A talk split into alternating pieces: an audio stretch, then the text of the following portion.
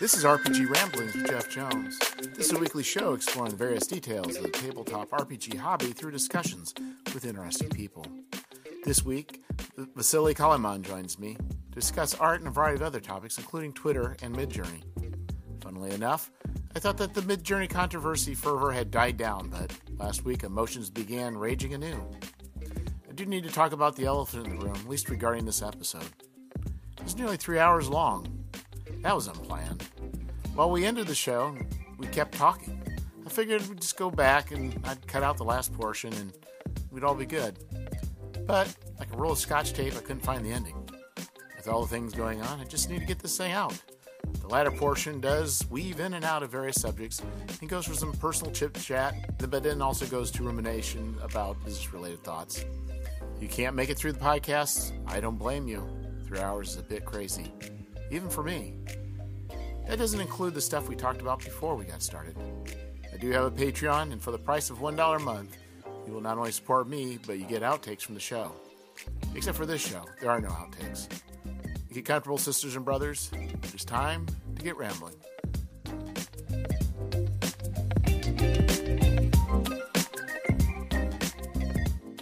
Hello, Vasily. Hey, Jeff. It has been a while. Uh, it has. Uh, I think I was on probably around February uh, of this year when I, uh, I think when I was uh, probably in the lead up to my Kickstarter. Uh, so it, it's almost been, I think it's been nine months. Yes, or, or may, maybe even longer. Yeah, the, the, the for Dungeon. For those that are listening yes. to Distant Future, Yes, yes. you'll say, "Well, Vasily has 37 Kickstarters in his lifetime." Which one are they talking referring to? Yes, yes. Yeah, well, that, well, well, that was my first and only up until this point. So hopefully there'll be another one in uh, in February. Ah, so is this is this uh, Dungeon Two? Uh, not really. Um, I'm working on Dungeon Two, but um, but it's uh, it's for Aquilus issue three, which is my weird fantasy zine, um, and that's been something that's it's it's been brewing for a while, and it's been fi- it's kind of been finished for a while as well. Um, but uh, but I just wanted to see if uh, I just wanted to see how it would go, just being released on Kickstarter. You know, maybe with some stretch goals of doing some some more art because I I always have the question mark about uh which, which I don't know the answer to and and and and it, it, it is a point of conversation on you know on on social media amongst the RPG RPG community and that's how well do things uh how well do uh publication releases go that are that are on Kickstarter versus not on Kickstarter? So so so that's just um so I think, uh, so uh, you know, a, a, a lot of you know, a, a, lot of creators claim that when they release things on Kickstarter, I mean, obviously they get the sort of, uh, you know, they get, you know, they get, they get the focus, they get, you know, they get the, uh, you know, the interest is there, and uh, and I just kind of. So I've, I've released the first two issues of uh, just not on Kickstarter. They just went straight onto DriveThruRPG and available in print on my store.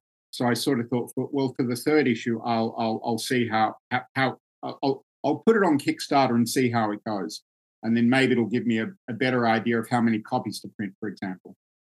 Oh yeah, yeah, that that definitely helps. I I think too. Yeah, I I think definitely by far the its greatest advantage is the is the marketing aspect, and it does it very well. Um, and also especially since you've already greased the the skid, so to speak, with Dungeon, you uh I'm sure it will help uh it, it, it be even more popular. Yeah, I mean, I mean, I hope so, and and and I think with Dungeon, the second issue as well, because I work on things concurrently. I mean, I've started working on Dungeon in the sense that I've got a really good idea of, you know, you know, I've got a good idea of, you know, the next 10 levels. I've actually written out what most of the rooms are, but I haven't really started on doing the maps or the formatting or the art. And one thing I didn't really want to do on Kickstarter or do on a Kickstarter is actually put something up there that's not at least kind of 95% finished. Because because I had a, a little bit to do on my first Kickstarter, which was, you know, I had to commission a lot of art, for example. Uh, I had to commission most of the art, which actually, you know, came from the Kickstarter. And that actually took significantly more time than I thought. So, um, uh, so, so, so, so I think if I go into Kickstarters in the future, it'll be basically almost having it ready to go, uh, where you know where I can spend a few months kind of massaging the final, final sort of bits, the polishing, rather than have stuff to do. And I feel that if I if, if I went to Dungeon, uh, if if I did Dungeon in February, which is only three months away, I think I'd probably be fifty percent of the way through it, and I would have to give myself like at least a year's lead time to kind of finish to finish everything. It's just something I don't really want to do. Right. Right, because that does put a lot of pressure, and especially it's, it's, it's, a lot. It's a lot of pressure. Yeah, it's it is kind of strange. Uh, you know, what at what point getting to a certain point, and I think the other thing you mentioned about delays. You know, it's it's a lot like doing like even like projects. You, you think, you know, I'm going to paint a room. Should take a day, but always, you know, something yeah, comes yeah. up that uh, you don't expect, and things take longer than you plan. And uh, you're right; it just it's, it's astounding that the number of things that can come in to complicate and to delay a project. Yeah, I mean, a lot of things come in, and, and and in my instance, art was a big delay, and you know, you know, and and I think the delay was that I, I did have commitments for you know from from a number of artists, but you know, but a couple took much much longer than I thought, and uh, and um, and I think that these things can just kind of blow out quickly, and by the time you have to do the printing, I mean, the packing took like a couple of weeks, took like three weeks just to ship everything out. Right. So, uh, so all, all, of that kind of stuff, I think, no, no, it's it it it might be better to, to actually have a project finished, uh, you know, before going on Kickstarter. So, so you don't really, um, you know, just so you have a better sense of things and don't disappoint your backers by, you know, sending them, you know, putting an update saying, well, sorry, you know, it's going to be two months late because of such and such. I'd rather just yeah, I'd, I'd, feel more comfortable. So, uh, so that's why I'm doing the third issue of, uh, of, my zine instead, and hopefully do Dungeon for another Kickstarter. You know, you know, maybe mid to late next year sometime.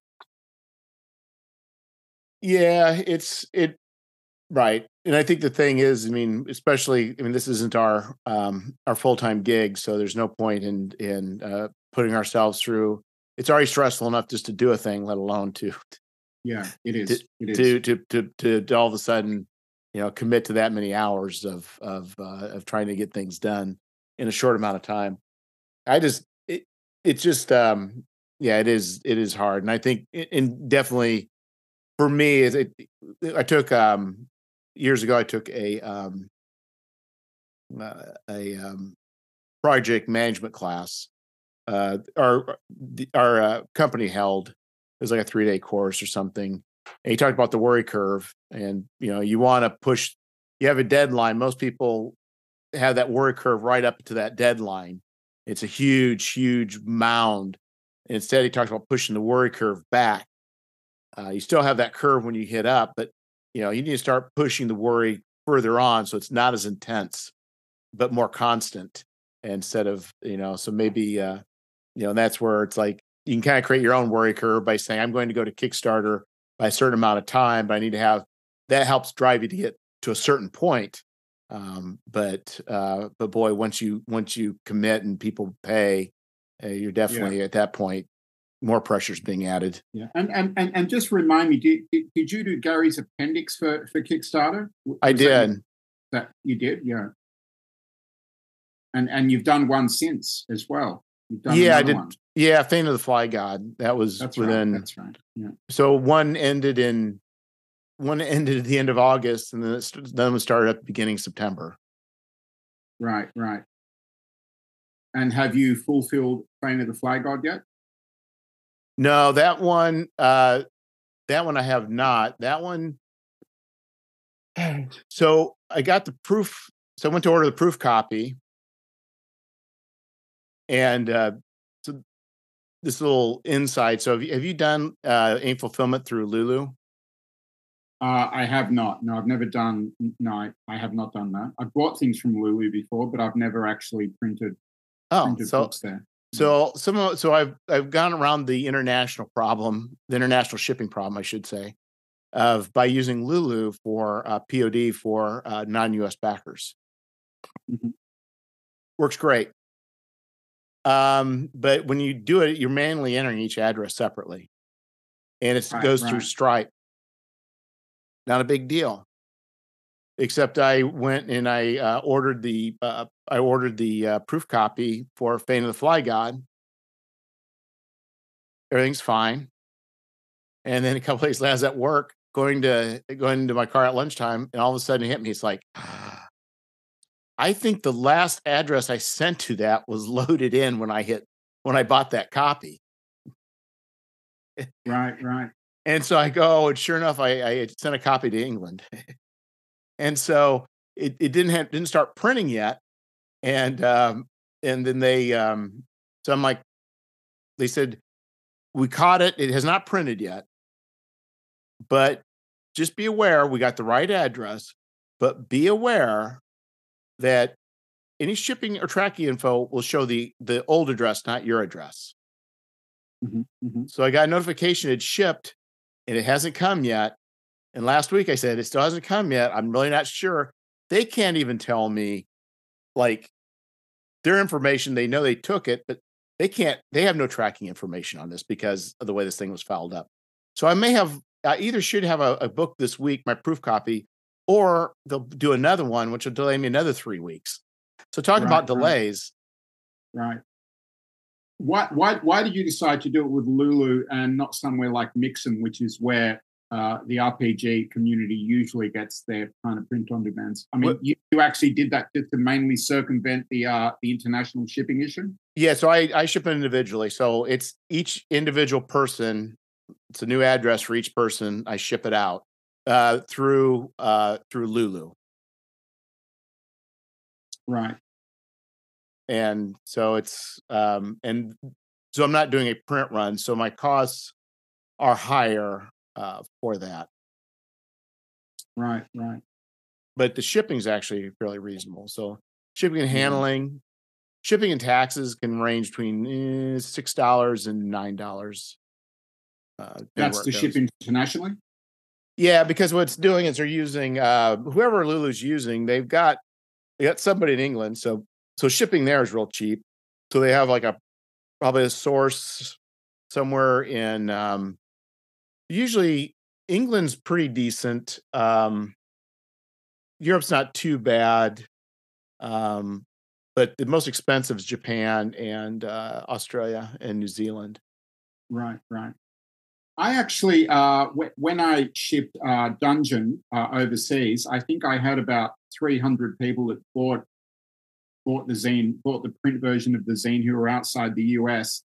And I use an online shipping service called Pirate Ship, which uh, which which I think what they do is that they bulk buy off USPS, and um, you know a lot of creators use it. I think I I think I saw it on Twitter a couple a year year or so ago Yeah. And uh, and what they do is that they charge a standard 10.99 to ship anywhere in the world uh, to ship a zine anywhere in the world. Um so so so that's that's i mean that's who i use to ship every copy of dungeon. And what was good about that is i was able to export uh you know i, I was able to export the you know uh, all the backers as a kind of as, as a spreadsheet and upload it onto pirate ship and do the entire thing in one fell swoop Yeah, I use Pirate Ship. I'm I, so I didn't do fulfillment for Gary's other than Lulu. I'll be doing all the fulfillment for Fane. I do use Pirate Ship, but I didn't try it for the international. right right But the the uh question is, that's a good question because it's not that bad a deal for some people. That's a good question. What do you think? I, I wonder. This is where it gets kind of interesting. So, if you were to have done this through Lulu, it would have it would have cut back the shipping.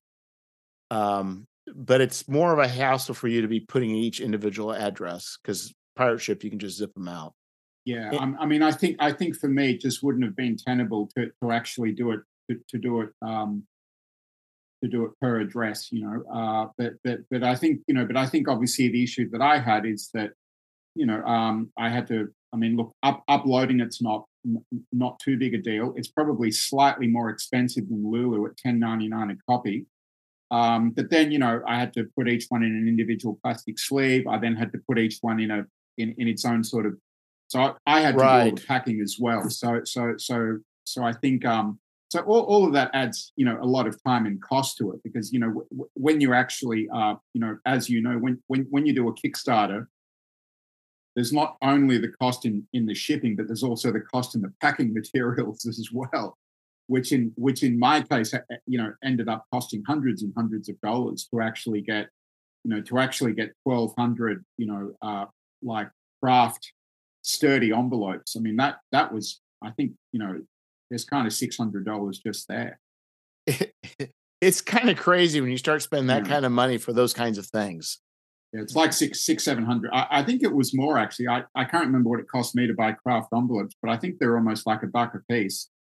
Um or you know they're kind of 70 cents a piece because they're very sturdy and they, they simply don't bend. But all of that just adds you know like almost yeah i mean just it all, all adds up. And then buying plastic sleeves to put each zine in that that adds up. And so there's actually a lot in the um you know there's just a lot in the cost of packing and shipping zines from kickstarter aside from the printing costs Right. Yeah, I, I remember. Uh, I think uh, there's a friend. Um, uh, he does. Um, I say friend, but uh, I'll call him friend.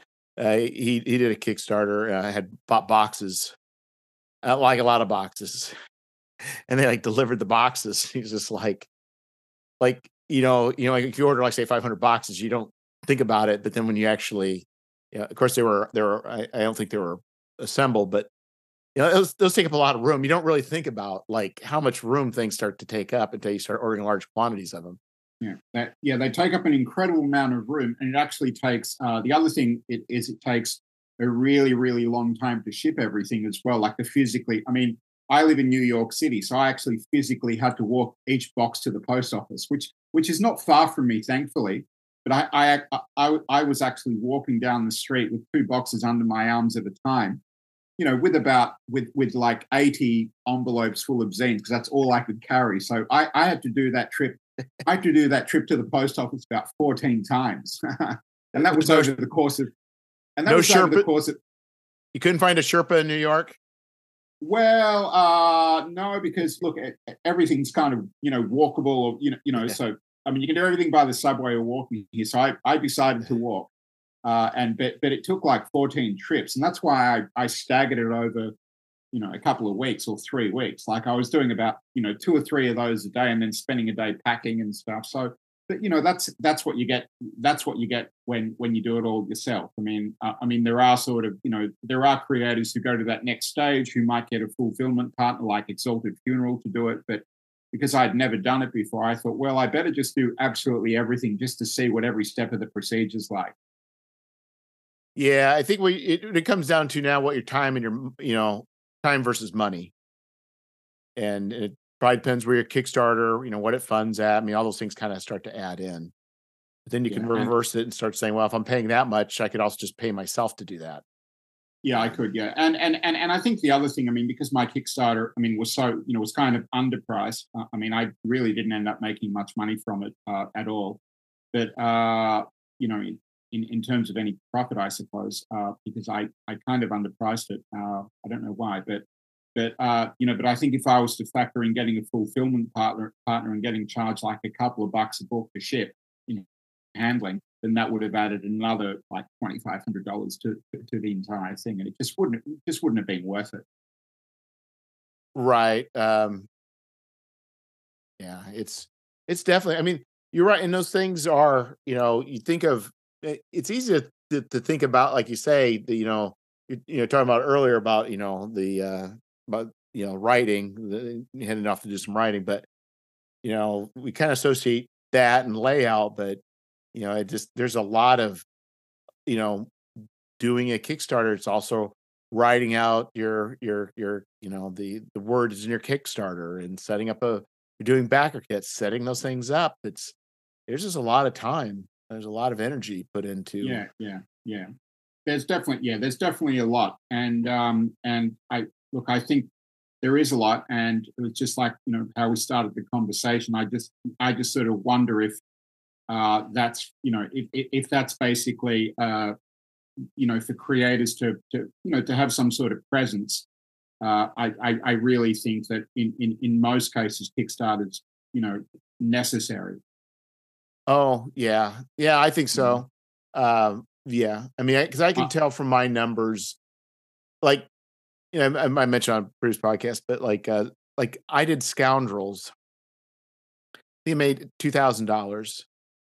I was an unknown. I'm still relatively unknown, but I'm at least a little more known. Putting out this thing that like I'm I'm still shocked people bought. It. I mean, it was it, it, would never happen without Kickstarter. I mean, there is no way this could have worked any other way. Um, there's no way to reach people, you know, uh, initially. Uh, you know, it, it's definitely a way that you know, especially for, at least for me, it, it I say there's no way, no way to that degree um, that would have ever worked. Yeah, I, I think you're right. I think that there's no way to that sort of degree. Like, you know, for me to have just uh, released my my my zine dungeon and just to have put it out in the open, uh, you know, just just on my store and release it on DriveThruRPG. I mean, I, I sold you know 1,250 copies on Kickstarter. I think that that would have taken me forever to actually, if if I if I ever even got there, to have done it just if I'd put it out in the wild, you know, without Kickstarter. I mean, I, I just may have never ever reached I no, I may have never ever sold that many copies ever. The only way to do it would be you go to Gen Con, get a booth, you go to all these, you know, these things and get a booth, spend all that time That's on right. the road, all that cost, right. and That's slowly right. build it up. And um, yeah, yeah. So that that's pretty crazy. But anyway, so it's good to hear. We got some more more product uh coming down the road. More, more coming down the road. Yes. yeah, it's uh it's always a, it's always on to the next. Uh, there's there's very little time for any rest. Yeah, yeah. So the other thing I was wanting to have you on, we talked about was um seemed like people are a little less excited now about when I say excited, I mean um upset, but uh, uh basically AI art generators in general, but really probably Midjourney is where I've had my most mm-hmm. ex- experience. Um, and then it's kind of interesting that as of late, AI art has kind of, I'm not sure what more recent developments have caused multiple companies to be able to, um, you know, they're putting these, these, um, uh, products, when I say products, I mean these generation tools out, and they seem to be relatively decent for what they're doing. I seem like there's a lot of consternation, a lot of fear, uh, what's your take on this this whole AI? Well, I mean, I I, I followed, uh, you know, I followed the Midjourney story since it sort of first came into the conversation, which was earlier this year. Um, and I think in the RPG community, there certainly were a lot of people that were very vocal about it on social media. Um, you know, and I think and, and and and I think most of the sentiment was was was probably on the negative side. Um, but I, I just, I don't really see it sort of talked about much anymore. And what's kind of interesting about that is I do follow a couple of Midjourney groups on Facebook. And I think uh, Midjourney is now, I think Stable Diffusion that actually runs Midjourney in, in the background. I think that's up to like version three or version four at the moment. And compared to the stuff that we saw early in its life, which was, uh, you know, not even six, seven months ago now, it's basically a million times better than than, than what it was. I mean, it, it, it has just become so good. It's kind of mind boggling. I mean, it's able to render faces perfectly, it's able to render hands perfectly.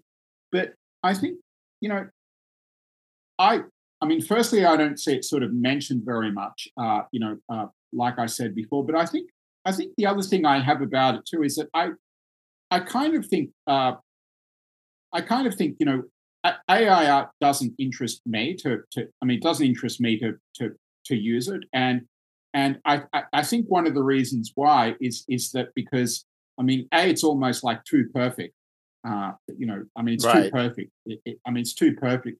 And also too, it's just, you know, you know, the fact that, you know, it, I also find it overwhelming in, in, in the sense that there's just sort of too much choice. The fact that you can kind of do anything, it's like where are the parameters? You know, where where are the parameters? Like I mean, do you just go in this endless sort of rabbit hole of just generating like you know variants of the same kind of thing? It's like you know, it, you know, it's like it's like where where where are the flaws that make make a work kind of distinct and sort of give it some kind of you know some some kind of humanity, I suppose.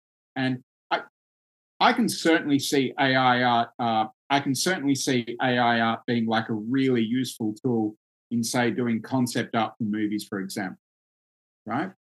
It, it could be amazing for that kind of thing, like you know, like artists actually coming up with the right prompts to, to generate things like for you know films that are loaded with special effects. But in terms of like I, I have thought about it, but in terms of actually like uh, like using AI art for say one of my projects, it's just something that I just don't think I'd go there because I think what I what I actually enjoy is I actually do enjoy uh, you know like a lot of creators I do actually enjoy working uh, with with human beings who can bring something to the project that I sort of simply can't and I just don't really want to sit there kind of doing you know like prompts or or or having or, or having something which just has too much latitude and too much choice and too many kind of solutions if that makes sense. I think the problem is is is both because i've i've paid for off and on subscriptions to midjourney. Um but what i find is that you do have a lot of choices but sometimes it's like it, it's kind of missing something like you you don't also don't have the full control either like for instance like you know you have a picture say in your background where it shows the the uh you know the uh, vulture facing away. If you want that vulture to face towards you there's no it, it's maybe you could say something but i mean you can't easily do little tweaks to this. It's like you get what you get. You may try wording things a little differently and hope it gives you closer to what you want but you also don't really have a lot of times the control at this moment of what mm. it's generating like you think you would be able to yeah and and and look i i probably don't think that that's far off where you will be able to have that kind of control um, because i think it's just it's it's it's progressed at a at a staggering rate just from what i've seen from where it where it was six seven months ago to where it is today so i kind of think that uh, i actually think that these things are just progressing so quickly that I, I i would imagine you probably you know would be able to do that and in the not too far distant future. I think you you know i think you know i think i think artists will have a lot more control over the prompts. And but again too look it's it's not a field that i've looked into uh, with you know with a great deal of depth. Uh, but it's something that um, i still like to you know i like to go into the facebook group just to see what people are doing because some, some of the results that they're coming up with are, are, are really quite really quite astonishing. Well i think too um you know if if you're trying to get a certain feel it may not always be easy to get that with with the midjourney as well. Though it seems like some people are able to get some pretty amazing things i'm kind of like with you and i you know i see somebody do something amazing and i try and do something similar it's like not even close. No no i mean th- there are a couple of artists th- there are a couple of artists that i follow on instagram who uh who, who are sort of mid-journey artists, but they've actually developed a very specific kind of mid-journey style. And I can't I can't remember what their names are. I, I think one of them's I think one of them's called Tim Malloy. I, I I'm hoping I'm right.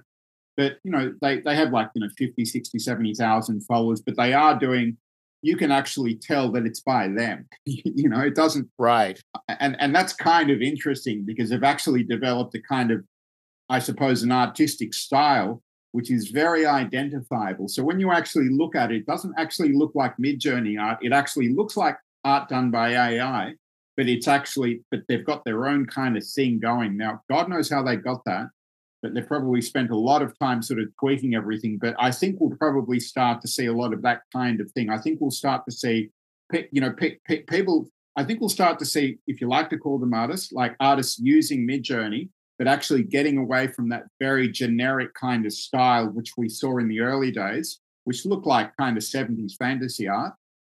Yeah, you know, which, which, is my jam. yeah, but, but moving into this very, right. you know, they'll, they'll, they'll actually tweak the prompts and you know figure out their own kind of secret source, secret formula. And I have started following a couple of people like that and I have to say that they're doing really, really interesting kinds of things, you know, and um, that's, you know, that's, I suppose, good for that kind of thing, you know. Well, and, I, I, and I've seen somebody do this, and I should have copied the prompt, and I failed to. And then I thought, because I think I can do this later on, but I've seen somebody do some like uh, mock-up book covers. I'm like, oh my goodness. if you can oh, get no, to that point yeah. Oh, look, it's amazing. It's amazing. And um, and look, uh, I mean, I've dabbled in things like OpenAI, for example, which is um, you know, which is you know the the kind of textual version of Midjourney, which has been around for quite a while now. And um, and I kind of wonder how long it's going to be before uh, entire, say, you know, what we're doing, entire RPG texts are kind of generated through artificial intelligence, you know. So, and yeah, I've used Sudowrite. Right. I, I've used that one several times. So, so your experience with this, did you actually make use of any of the of the text? I I I I haven't made use of the text because again, too, I find it really overwhelming that it's infinite. You know that you can just go on and on and just generate all this kind of material and have all these ideas and, and it's kind you know, it just seems like too much to me. So I, I have not. Uh, but someone contacted me actually who uh, a, a, about seven months ago who, who was who was actually a, a professor of computer science at a, at a university here in the United States. And uh, he, he, he liked my work, and, and he was someone that knew a lot about OpenAI and sort of uh, you know uh, you know software that actually uses artificial intelligence to generate writing. And and he he actually uh, did some stuff based on my work using AI, and I was just completely blown away. I mean, it was kind of better than anything I could write about, you know, using the same kind, you know, in in in one of my settings. And so he he, he actually gave me access to it to, to an account. And I sort of dabbled in it for probably about a month, but I haven't really gone back into it for probably like three or four months. But I I I I mean, it was amazing, but I didn't really make any use of it because I found that I was just generating tons and tons of content. And at the end of the day, I could just sit there generating like hundreds and hundreds of pages. But it's kind of like, but but it just feels like too much. And I think as a writer, you just have to, you know, you have to, I think at some point be be cautious about that because you know you don't really want to swamp yourself with too many ideas and and then have kind of uh, like decision fatigue about exactly what you're going to do and how you're going to do it. And so, I actually find. Oh, go ahead. No, you go ahead. Well, so what I found was I was usually using it just to fill in a spot. Right, right. And like one thing I did was I did poetry. Oh, interesting. And it wasn't like good poetry, but it was good bad poetry. Like, you know what I mean? Right. Like perfect for an RPG book. Yeah, yeah, no, that sounds good. And yeah, look, and there's also times where it's like I found that there's certain things I I was having problems. Like I needed a couple more paragraphs, and that was kind of nice in that I didn't necessarily. I'm not sure if I've ever used them fully, but I think I've used portions of them to help either or or or, or to provide direction. Yeah, uh, and I think what you look, I think what you just said about direction. I think I think what artificial intelligence, in terms of the writing aspect of it, is with things like OpenAI, is that they're, they're a great way to provide triggers and to kind of remove writer's block if there is such a thing. They're just a great way to prompt kind of ideas. Like an image might come up, like a I don't know, like a like a I don't know, like crystal spires in a black lake or something might just come up, and you think, oh, that's a good idea. You know, I should I should I can use that because it's just something I didn't think of. And it's just something that basically takes away, you know, uh, like you might be in a creative fog or something. And, and, and I think the AI thing is really, really, really useful for providing prompts. Now, what's, what's interesting is I have seen, now I can't remember the name of the magazine. It's, it's someone we probably know in the, who's in the OSR community. And I think he produces Delver magazine and um, and I, I I did see on on on DT uh, on on his DriveThruRPG page on I, I, think one of the latest issue that it did say something like oh you know that he's actually used AI to sort of generate some of the content. They require that. They will they, shut you they, down if you don't if you have it on there and you do not uh, uh, signify that, they will they'll take it down. That's right. Now, I, I am not sure if if if if he referred to the art on the cover or the interior, or if it actually referred to the content, uh, the the written content. But oh, I, but, it's just art. I think it's all it, it amounts ah, to. Right, uh, right. So okay. Well, maybe I'm wrong. Maybe I'm wrong. But but but I but I think we'll probably start to see uh, AI generated written content probably come into come into RPGs as well. So it was kind of interesting when I did because when I did Fae and the Fly God, I just kind of went into just this this weird, wacky mode, and it started. It was actually pulling out. It, it started pulling stuff sometimes you don't know what it's taking from. But then there's points where it's like you're taking it's started taking stuff, I think, from Lovecraft. And it started taking stuff from uh, the Bible. It started taking like excerpts wow, from wow. the book of Job, but it was doing weird stuff with them.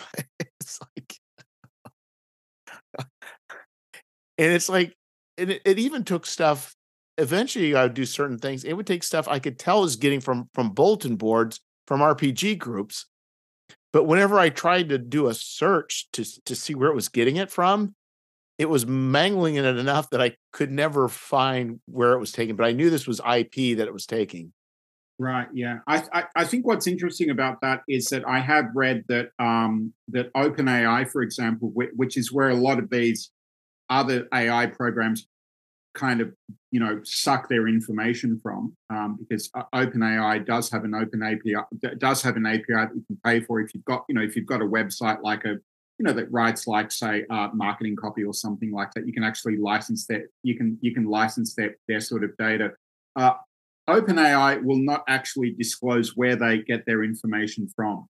I mean, they obviously suck it up from everywhere, right. you know but but they actually won't for I, I, think for ip reasons actually say well this is you know this is the data that it's actually that we've actually sort of trained on. They they, they actually won't disclose that.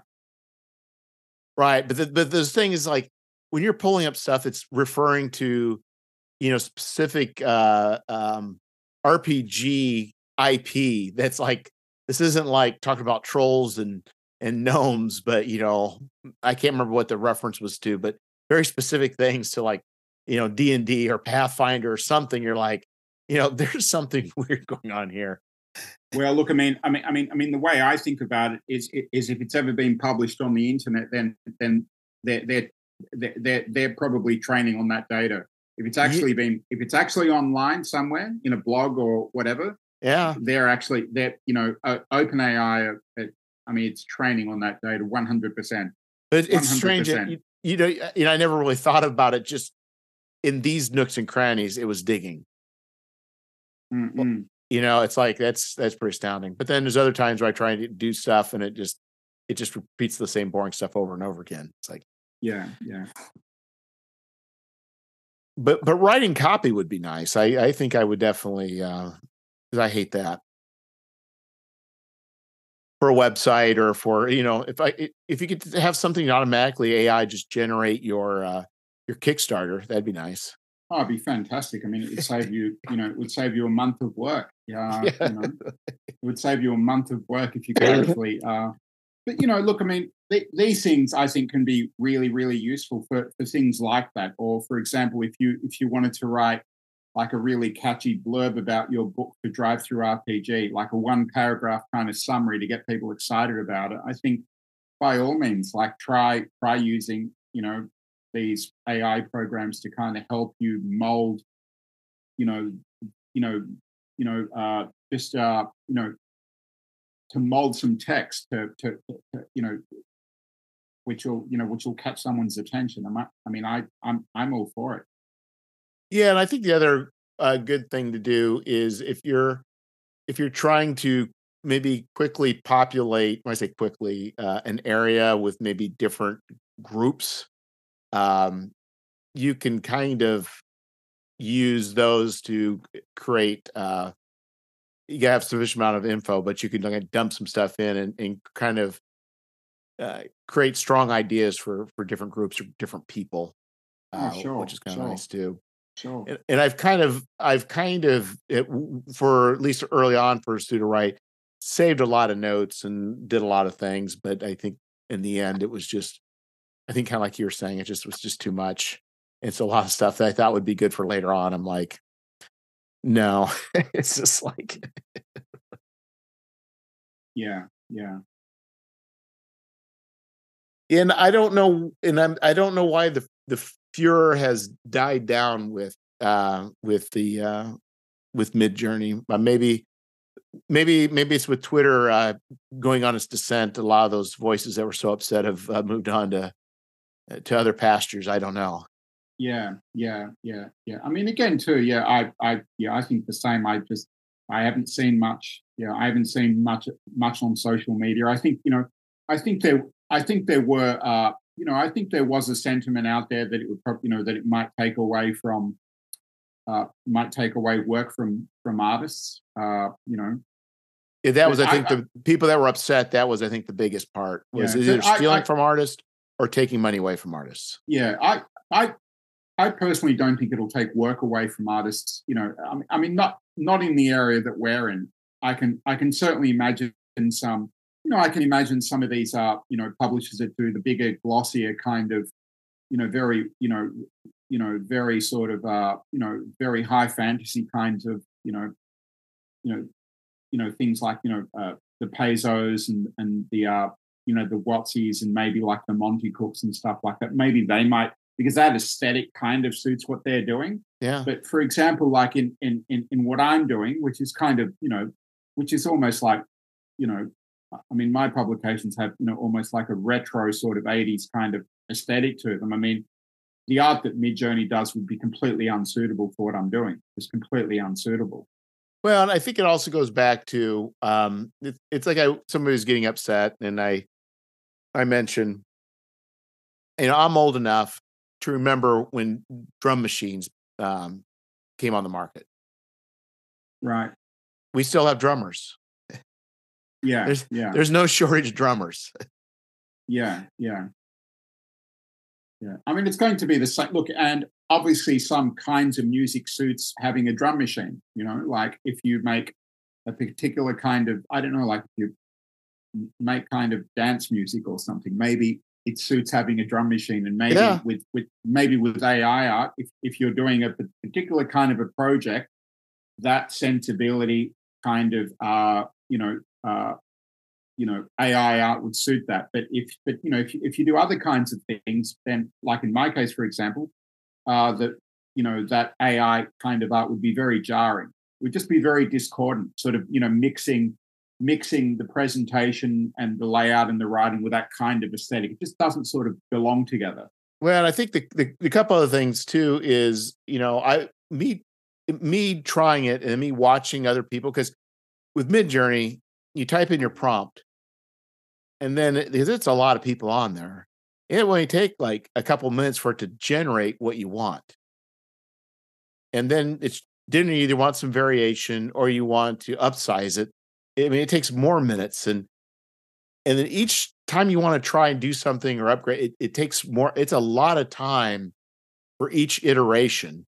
Mm-hmm. In the end, it's like you could just pay the artist and and actually go on do other things and come back and in your mailbox there's a finished piece of art yeah and look i mean i, I agree and look to to to get good at i mean if there is such a thing to get like good at making Midjourney art like the two examples that i've seen that i follow on instagram i mean they would have put a long long time into actually going through all the trial yes, and error yes. so so i think just because you actually you know have you know the basic prompts like you, you really have to go it's like anything in life. You know, you really have to go into the rabbit hole and go in really deeply to get good at anything. Um, and to actually have something like that's made by Midjourney, which is distinctly yours, even though it's kind of sucking off, you know, a lot of things out there and a lot of different artists. But to get something like where it's kind of fairly sort of unique, which has your own kind of stamp on it, I mean, it just requires tons of times and and it's I mean it's something that I'm not certainly not prepared to spend my time doing. Like I'd, I'd rather kind of write and do layout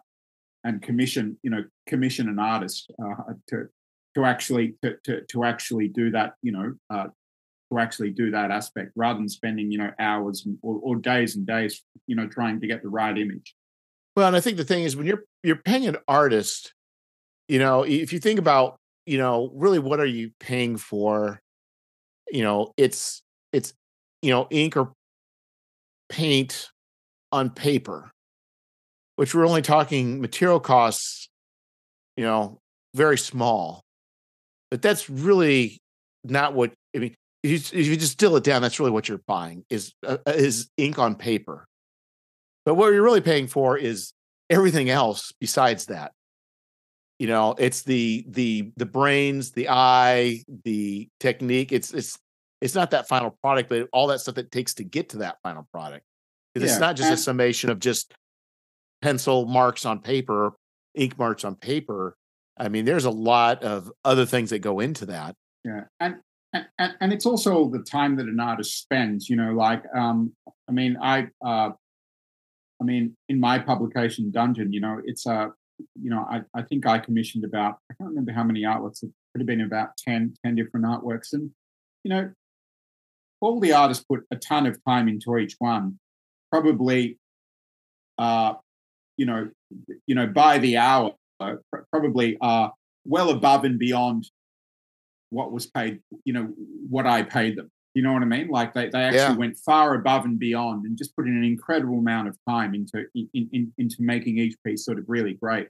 And you know, and that's I I'd much rather have that kind of collaboration with with another person who who can who actually you know uh, bring something to it that I possibly couldn't have sort of done myself.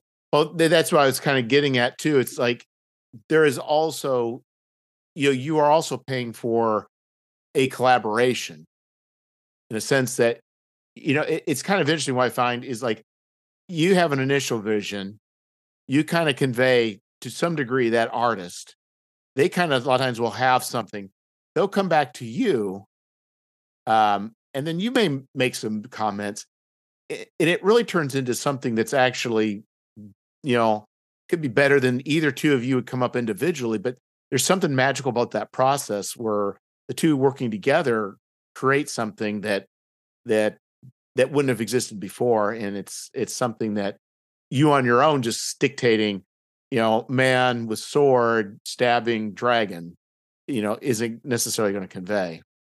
Yeah and i actually find that collaboration thrilling you know to, i mean for me it's thrilling to actually work with uh, i mean it's worth every cent you know what i mean? To actually work with an artist who uh, yeah is, is just going to amplify what I'm doing or, or, or, actually give or actually visualize what I'm doing. You know, it's just something that um, uh, that every artist I've worked with so far in in you know in, in the publications where I've commissioned work has uh, exceeded my expectations in every possible way. I mean, they've actually brought something to it. They've visualized, you know, you know, they've just visualized something, and and and, and that kind of relationship that that you actually develop with an artist I mean, to me, that's just invaluable. To me, that's kind of, I mean, I enjoy that part of it as much as I do every other part that I do. You know, I actually, I actually look forward to to the artistic collaboration. Uh, you know, a, a lot. You know, to me, that's just such an integral part of what I'm doing. You know, actually getting to the point where I think, well, I've got enough words, and I'm going to, you know, I'm going to approach this artist to, to commission them to do something because that bringing that sort of energy into a project is just you know it's just thrilling for me. It's just it's, it's just it's just a it, you know to me it's just such a such a necessary part of what i'm doing. Yeah and it also just did the the act of you know getting those files and opening up the first time and seeing what somebody's come up with is pretty pretty fantastic. Well you know art's art's evocative you know people talk about the writing being evocative but you know, but art's evocative. You know, I mean, art is what probably brought people to RPGs in the first place when they were young. You know, if you got into them when you were young, I mean, the thing that really captured your attention more than anything else, I mean, in my case, certainly would have been the art. And that's just something that I think it's just a, you know, I would, I, I, I that's why I would never use AI either, because, you know, it, it, it's like, look, commissioning art for uh, RPGs, it, it, it, it, it's not like that expensive, for example, com- compared to a lot of other uh, things that you would have to commission sort of work for in, in, in other fields. I mean, you know, uh, so. Well, it, well, yeah, but point if you if you don't have much money to begin with, um, and starting out, uh, it becomes more difficult. Like for instance, I started out um, using a lot of. Uh, I still use depends on what it is. Still use a lot of stock art, but you know, I think as you build, you can you kind of generate a base. But but if you don't have, um, if you're doing your early on, it it can be pretty costly. Oh no, definitely. And I think and and I think I mean, look, I mean, there's there's thousands of pieces of stock art on on DTRPG, for example, and a lot of it's just fan, a lot of it's fantastic. A lot of it's fantastic, and you know, and it's not it's it's not really that expensive. It's uh, no. and and there's also, I mean, look, I mean, when I when I did my first, I mean, my first uh, three publications were all public domain art. Were all things like uh, you know, we're all we're all kind of basically old master paintings found on public domain websites, you know, and um, so I, I don't think I commissioned my first artwork till my fourth publication. Yeah, I, I for Kickstarter I did it with my first, but that was only one piece for the cover. Yeah, but but I, I find myself I'm a, I'm kind of a cheapskate until I finally write that check, and then I'm then I'm okay with that level. yeah, yeah, yeah. Well, it well it took it, it, Yeah, look, I mean, it took me three three, and then when I actually commissioned my first uh my first piece of artwork, uh, and I think the first artwork that I commissioned was actually an entire book. Like I did Nightland with an artist called Andrew Walter, where he did absolutely everything uh, other than the map, which was done by another artist. But you know that that was my first. But it but it took it took like you know three books before that, but using really fantastic public domain art. So there are solutions out there if, if if you don't have. I mean, I didn't have money to commission work, and I found one. So there are solutions out there, and public domain is one. Stock art on DTRPG. I mean, I've seen great things on DTRPG, which are like two fifty five dollars an image. Right. You know? And so, you know, there are there are solutions out there for for uh, you know for to, to to to do things that are kind of inexpensive and still get a fantastic result. Yeah, it's, it's interesting because you know in Traveller, the very first edition, um, I believe there was no art, and um, there was no art. There was no art because they had no money. art, but but I I don't have any copies that are that early, but but but once they had money to put art in there, they put art in there. I mean, you you really art really is is a net. It's it's part of the thing. I mean, obviously they sold books without art, but um, but still, um, it is it is a it is it is part of the book. I mean, just I think writing, layout, and art is the is the holy trinity for uh, for these books or these zines or whatever that we do. And all three kind of are are all very important for success. They're very important. Yeah, they're very important. I think if you can get all three right, um, then you know, you you actually can can have a great a great sort of a great product. Yeah, it's been it's been, but uh, yeah, the the last thing I want to talk to you about was Twitter. The uh, is there an exodus? There seems to be. Is it a mass exodus? I don't know. I'm not sure. Um, I joined a site uh, which I think I was told to join by everyone on Twitter called Mastodon. Yeah and I joined. Uh, I think I joined a. I don't. I don't really understand how it works, but I joined a server called Dice.camp or something like that, which which which I think a lot of the RPG people have joined. Um, I I don't haven't. I mean, I'm not even sure if there's a phone app for that. To be honest, I haven't looked into it, but but I but I look at it once a day on on on my uh, computer browser. I kind of don't really like it to be honest. You know, I actually do like Twitter a lot because because I'm so used to it, and and also I I get a lot of other kind of news on Twitter as well. Um, I you know I I I and from what I see is I still see a lot of people posting in in, in both places. Yeah, I still see a, I still see a lot of people. I mean, I mean, my hope is is that this whole Twitter thing can kind of get resolved. I, I, don't know what, what that even means, but I'm, I'm, I'm hoping that it kind of settles down because I, you know, I, uh, I, I really don't want to go off Twitter uh, because I feel that um, I just don't really want to start again on another social platform to build up an audience again from scratch. You know, it just seems like I, I, I'm just not sure if I've got the bandwidth to do it kind of another another time, you know, because uh, because I've because I I've actually found Twitter to be really good for me. Um, I really like the people that are that I follow on Twitter. I like the RPG community on Twitter. I, I, I just like how Twitter sort of works. I like you know the retweeting. I like the commenting. I like kind of the app. I like a lot of things about it. Um, I understand that there's you know kind of issues now with with the new ownership, but I'm just kind of hoping that I'm I, am i am actually going to hang in there till the bitter end and not really move most of my content, social media content creation off because I just uh, like I said, I just don't know if I've got the bandwidth to to to to really do it all over again. It's so just, you know, it, you know, if you know, going back a, a few months ago, I would have figured that Twitter's quote unquote demise would be you know, a long slouch, you know, till it finally hits the floor. I did not expect a person to go and set everything on fire for no yeah, good yeah, reason. Yeah. Like I'm still like first I was like, I'm not sure everybody's all upset about. I'm like, I really don't understand. Don't understand. I guess we can't understand. We don't have a billionaire's mind. But uh yeah, yeah yeah i mean i mean the whole thing's kind of unfortunate i mean what what do you think of mastodon have you have you dabbled around no what happened was I, I i i attempted because i just heard about mastodon i went to log on i saw all these servers and i just like locked up and then a friend of mine posted like no you need to get on this server and it's like i haven't done it because it's just like I'm getting old. My brain's getting calcified. I'm getting set in my ways. I got my favorite chair. It's just too much work to, to just go through yeah. all this mess. I mean, I'm yeah. I mean, I feel the same. It just um, and and also too, you know, it's it, it's uh, I mean, the, the server that I'm on, it's uh, it's just RPGs. Uh, it, it doesn't sort of allow access to other things like other news and um, and I I just yeah.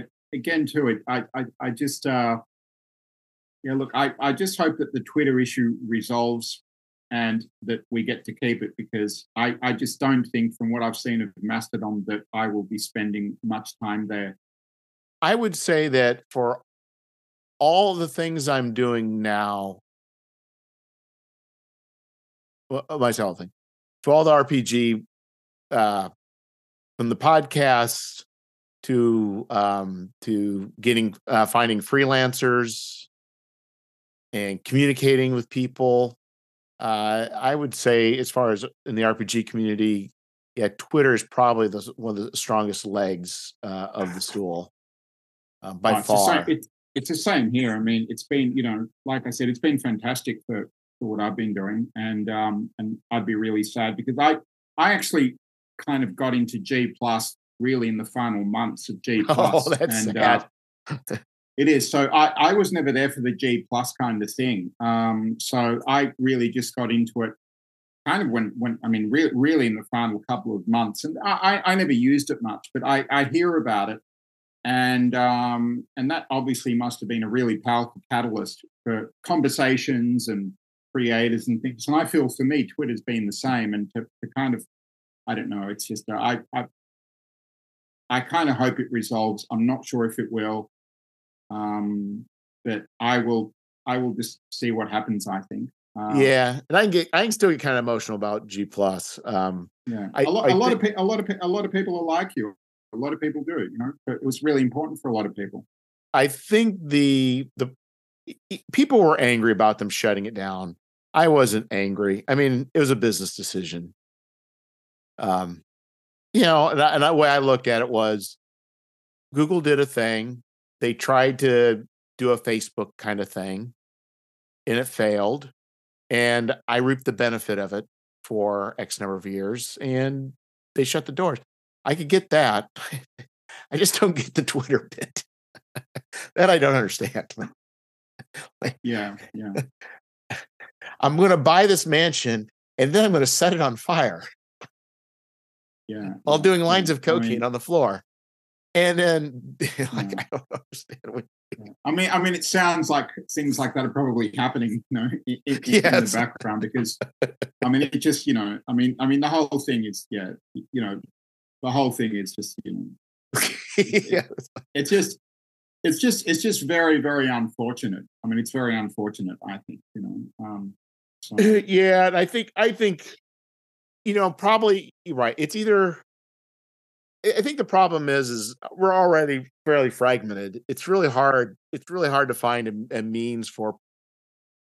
It's not if if you're a person that just wants to talk about D and D five E.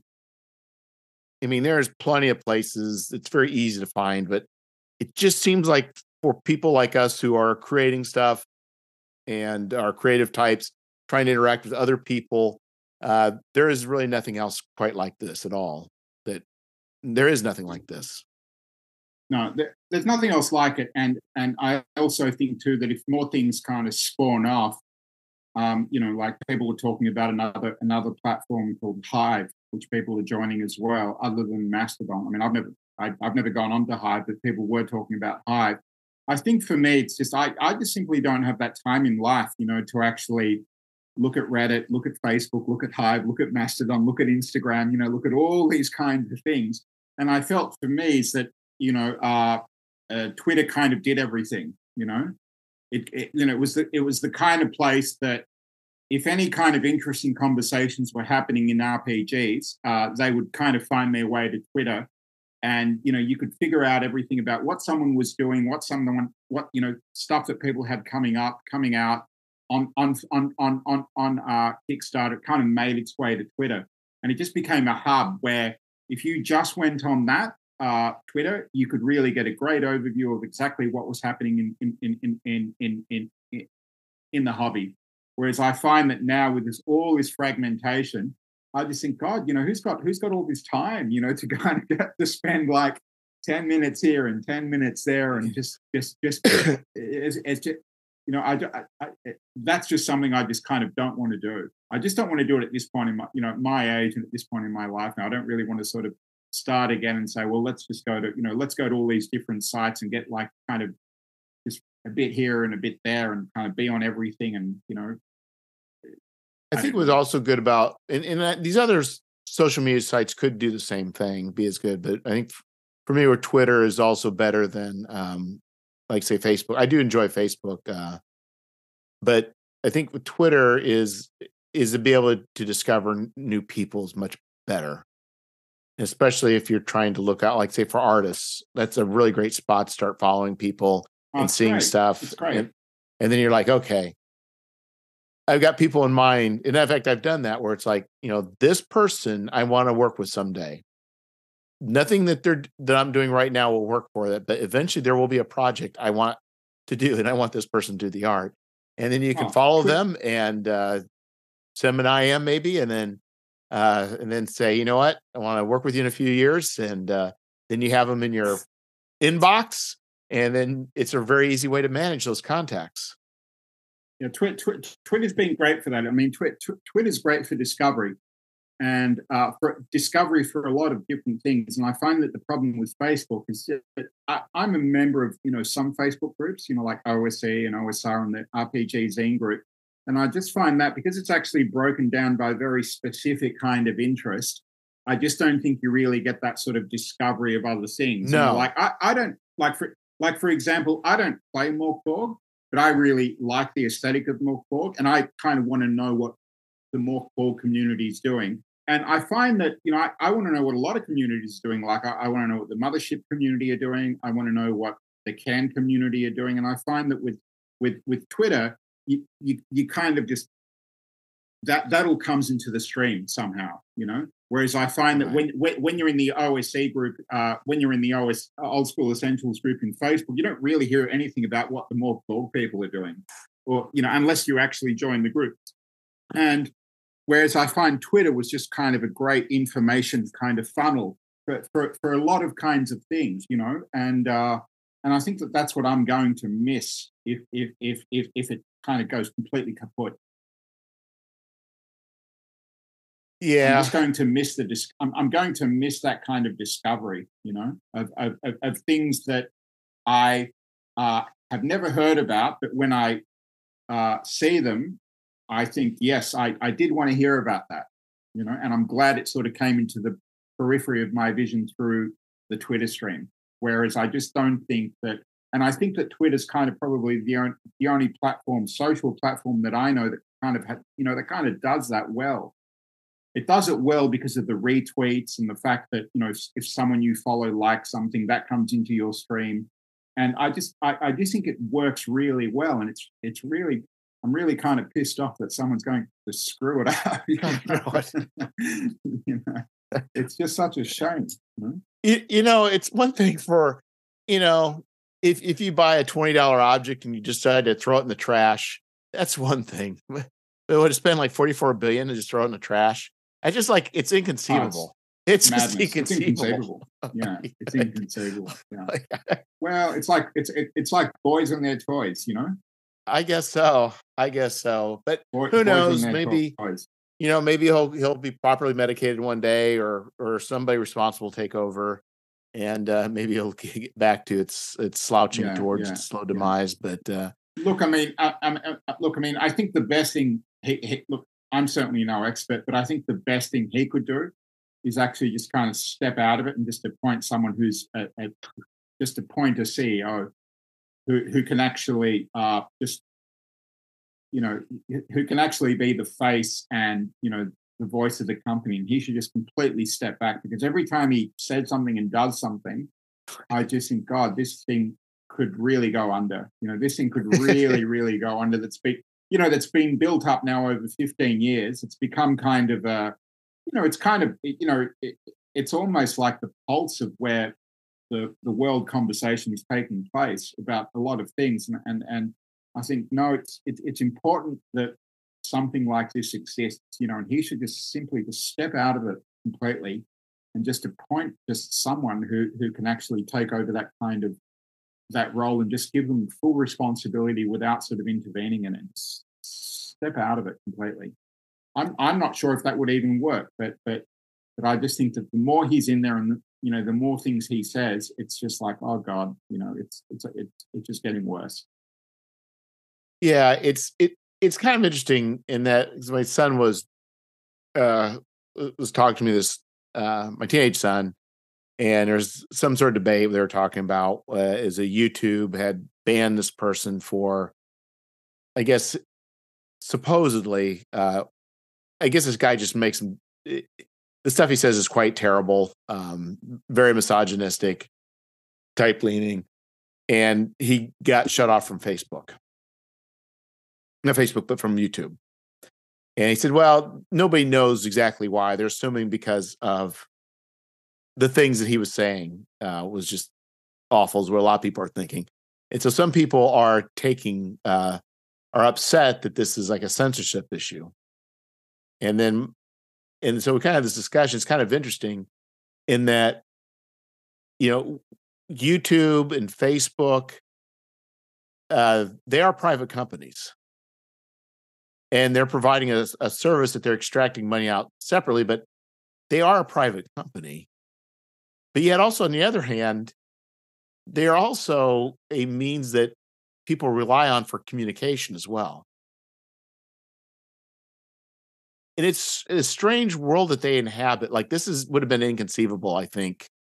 You know, I don't think people could comprehend this dilemma that we have as far as speech and ownership and corporations have control over speech and you know what should be allowed what shouldn't be allowed who decides it, it's it's really a strange conundrum and i don't know we've got this all figured out either well i don't think we do because i don't think things like twitter and uh, youtube have ever existed before so there are no precedents for what these things even are right i mean i mean i mean i mean are they companies or are they are they just the way we communicate now that i mean I, I don't have the answers to that, but I feel that especially things like Twitter.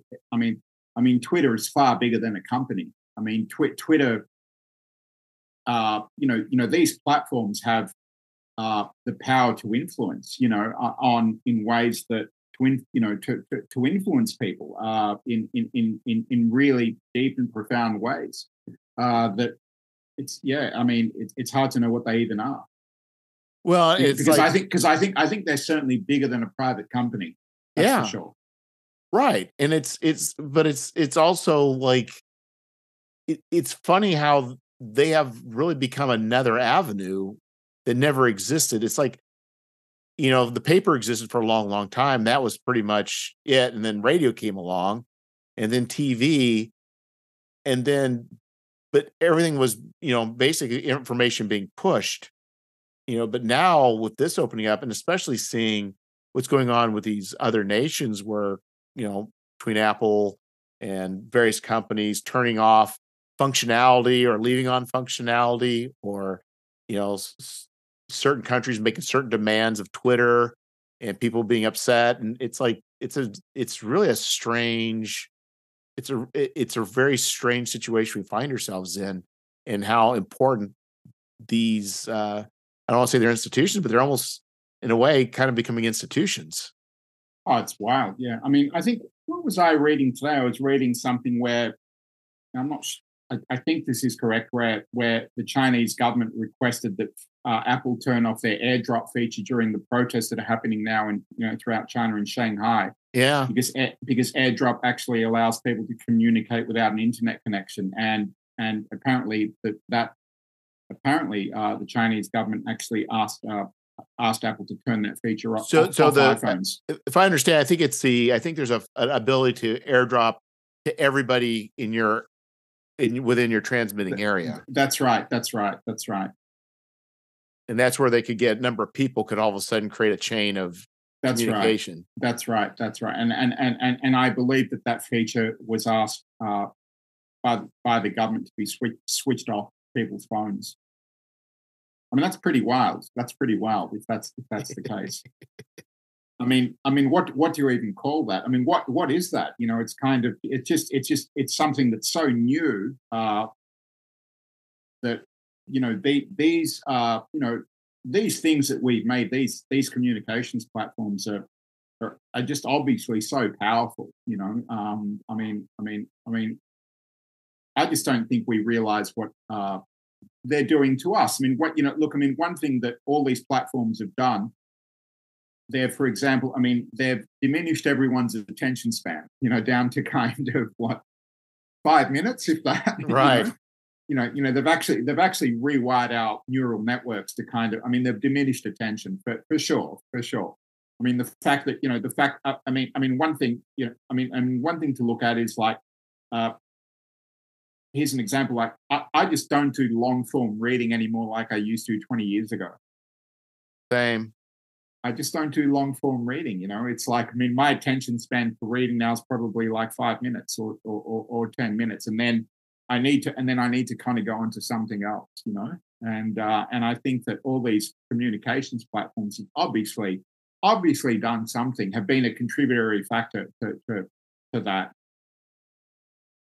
Yeah, that's why we need the old school essentials way of uh, uh, formatting adventures because we can no longer read the long form Gygaxian prose.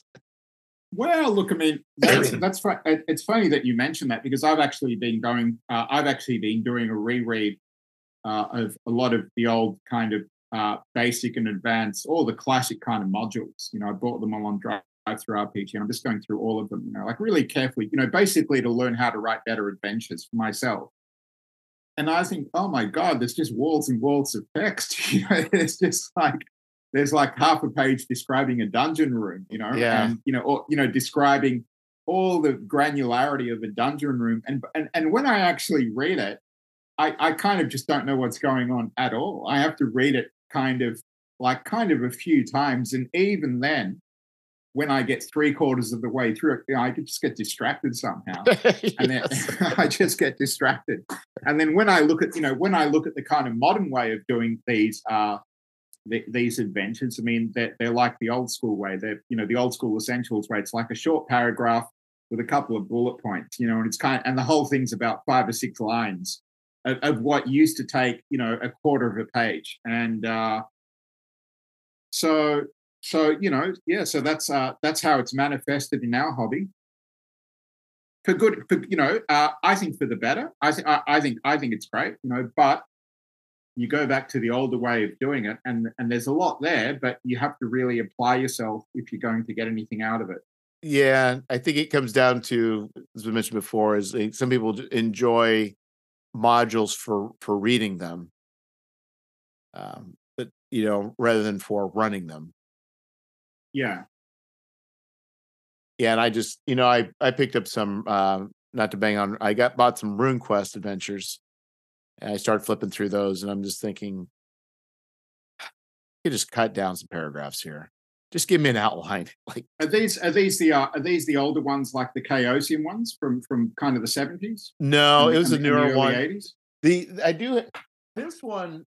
Uh, it was actually newer ones. Um, they actually kind of neat adventures, um, but the it was just it was just it just was it just was just too many words. I mean, it's just like just cut to the chase. I don't I, I don't know I don't know how to describe it. It's like the words that they're adding just I want information important information convey like if something's evocative or describing something, sure, give me a you know, give me a paragraph. But if it's just, you know, basically the they had this thing where this woman sings and they they want your characters to uh, the characters to uh, to sing along with her, and if they do, uh, they get some sort of bonus for doing that. But they, you know, go on and explain how she can sing in such a way that demonstrates that she's a competent singer, but she's leaving an opening for people to to fill in and, and they go through this whole long elaborate thing where they spend like two paragraphs saying you know hey this is your chances for your characters to use their their musical skills you know she's going to sing this thing if they do great they get this if they don't then this you know that's all they needed to do without going through this whole elaborate you know discussion of musical theory and harmonies and it's just like right right why are you doing this right, right. well, I mean, yeah. Well, I think uh, what did I pick up recently, which which I love, but does that? that that's right. I picked up a I picked up a new uh, module by Goodman Games, the Dungeon Crawl Classics, and and and they kind of still have that. They still have that writing style, you know, of uh, you know, uh, really long room descriptions, you know, with kind of read aloud text and then maybe a few paragraphs describing what's going on in the room and I think I, you know, I think that that's how that's how they started uh, when they released their Dungeon Crawl Classics line. I, I, think that was back in what 2012 or 11, and and they still do that. So I I think that that definitely has a, a, big audience because you know there there are a lot of DCC fans, and I I was a huge DCC player for about five or six years. But I think when when you actually compare it now to this new kind of writing, you know, this kind of uh, you know, which I, which I think we, st- you know, which I wouldn't say that Gavin Norman pioneered it, but he did have a big kind, you know, with his uh, with his old, you know, you know, with things like Winter's Daughter, Hole in the Oak, uh, you know, uh, you know, with these early modules, this idea of, you know, like a, you know, bracketed text and bold and bullet points and stuff like that. That's uh, I think you know, I think a lot of creators are still trying to find the perfect solution uh, to to uh, to that because uh, because you know so, so, so, James Raggi made from Lamentations of the the the uh, the Flame Princess. He he made a very interesting post. I think last year in the uh, LOTFP uh, Facebook group. He was actually talking about that. He was actually talking about you know why he likes doing such long sort of descriptions in his books of you know of, of like room descriptions for example right. and why he why he doesn't go down the path of kind of minimalism, which which a lot of you know more you know more contemporary things are going down, like OSE, Borg, Mothership, for example. And you know, people actually ask them. They say, "Well, why don't you go down this path? Why do why why do, why do your modules have you know why do your adventures have such kind of so much kind of prose in there?" And he said, "Well, because there's a whole audience out there that just reads and doesn't play." Yeah. You know, he said there's a whole audience of, of, of, people there that buy RPG books. They still call themselves gamers, but they actually just buy to read, they actually buy it to read as kind of metafiction.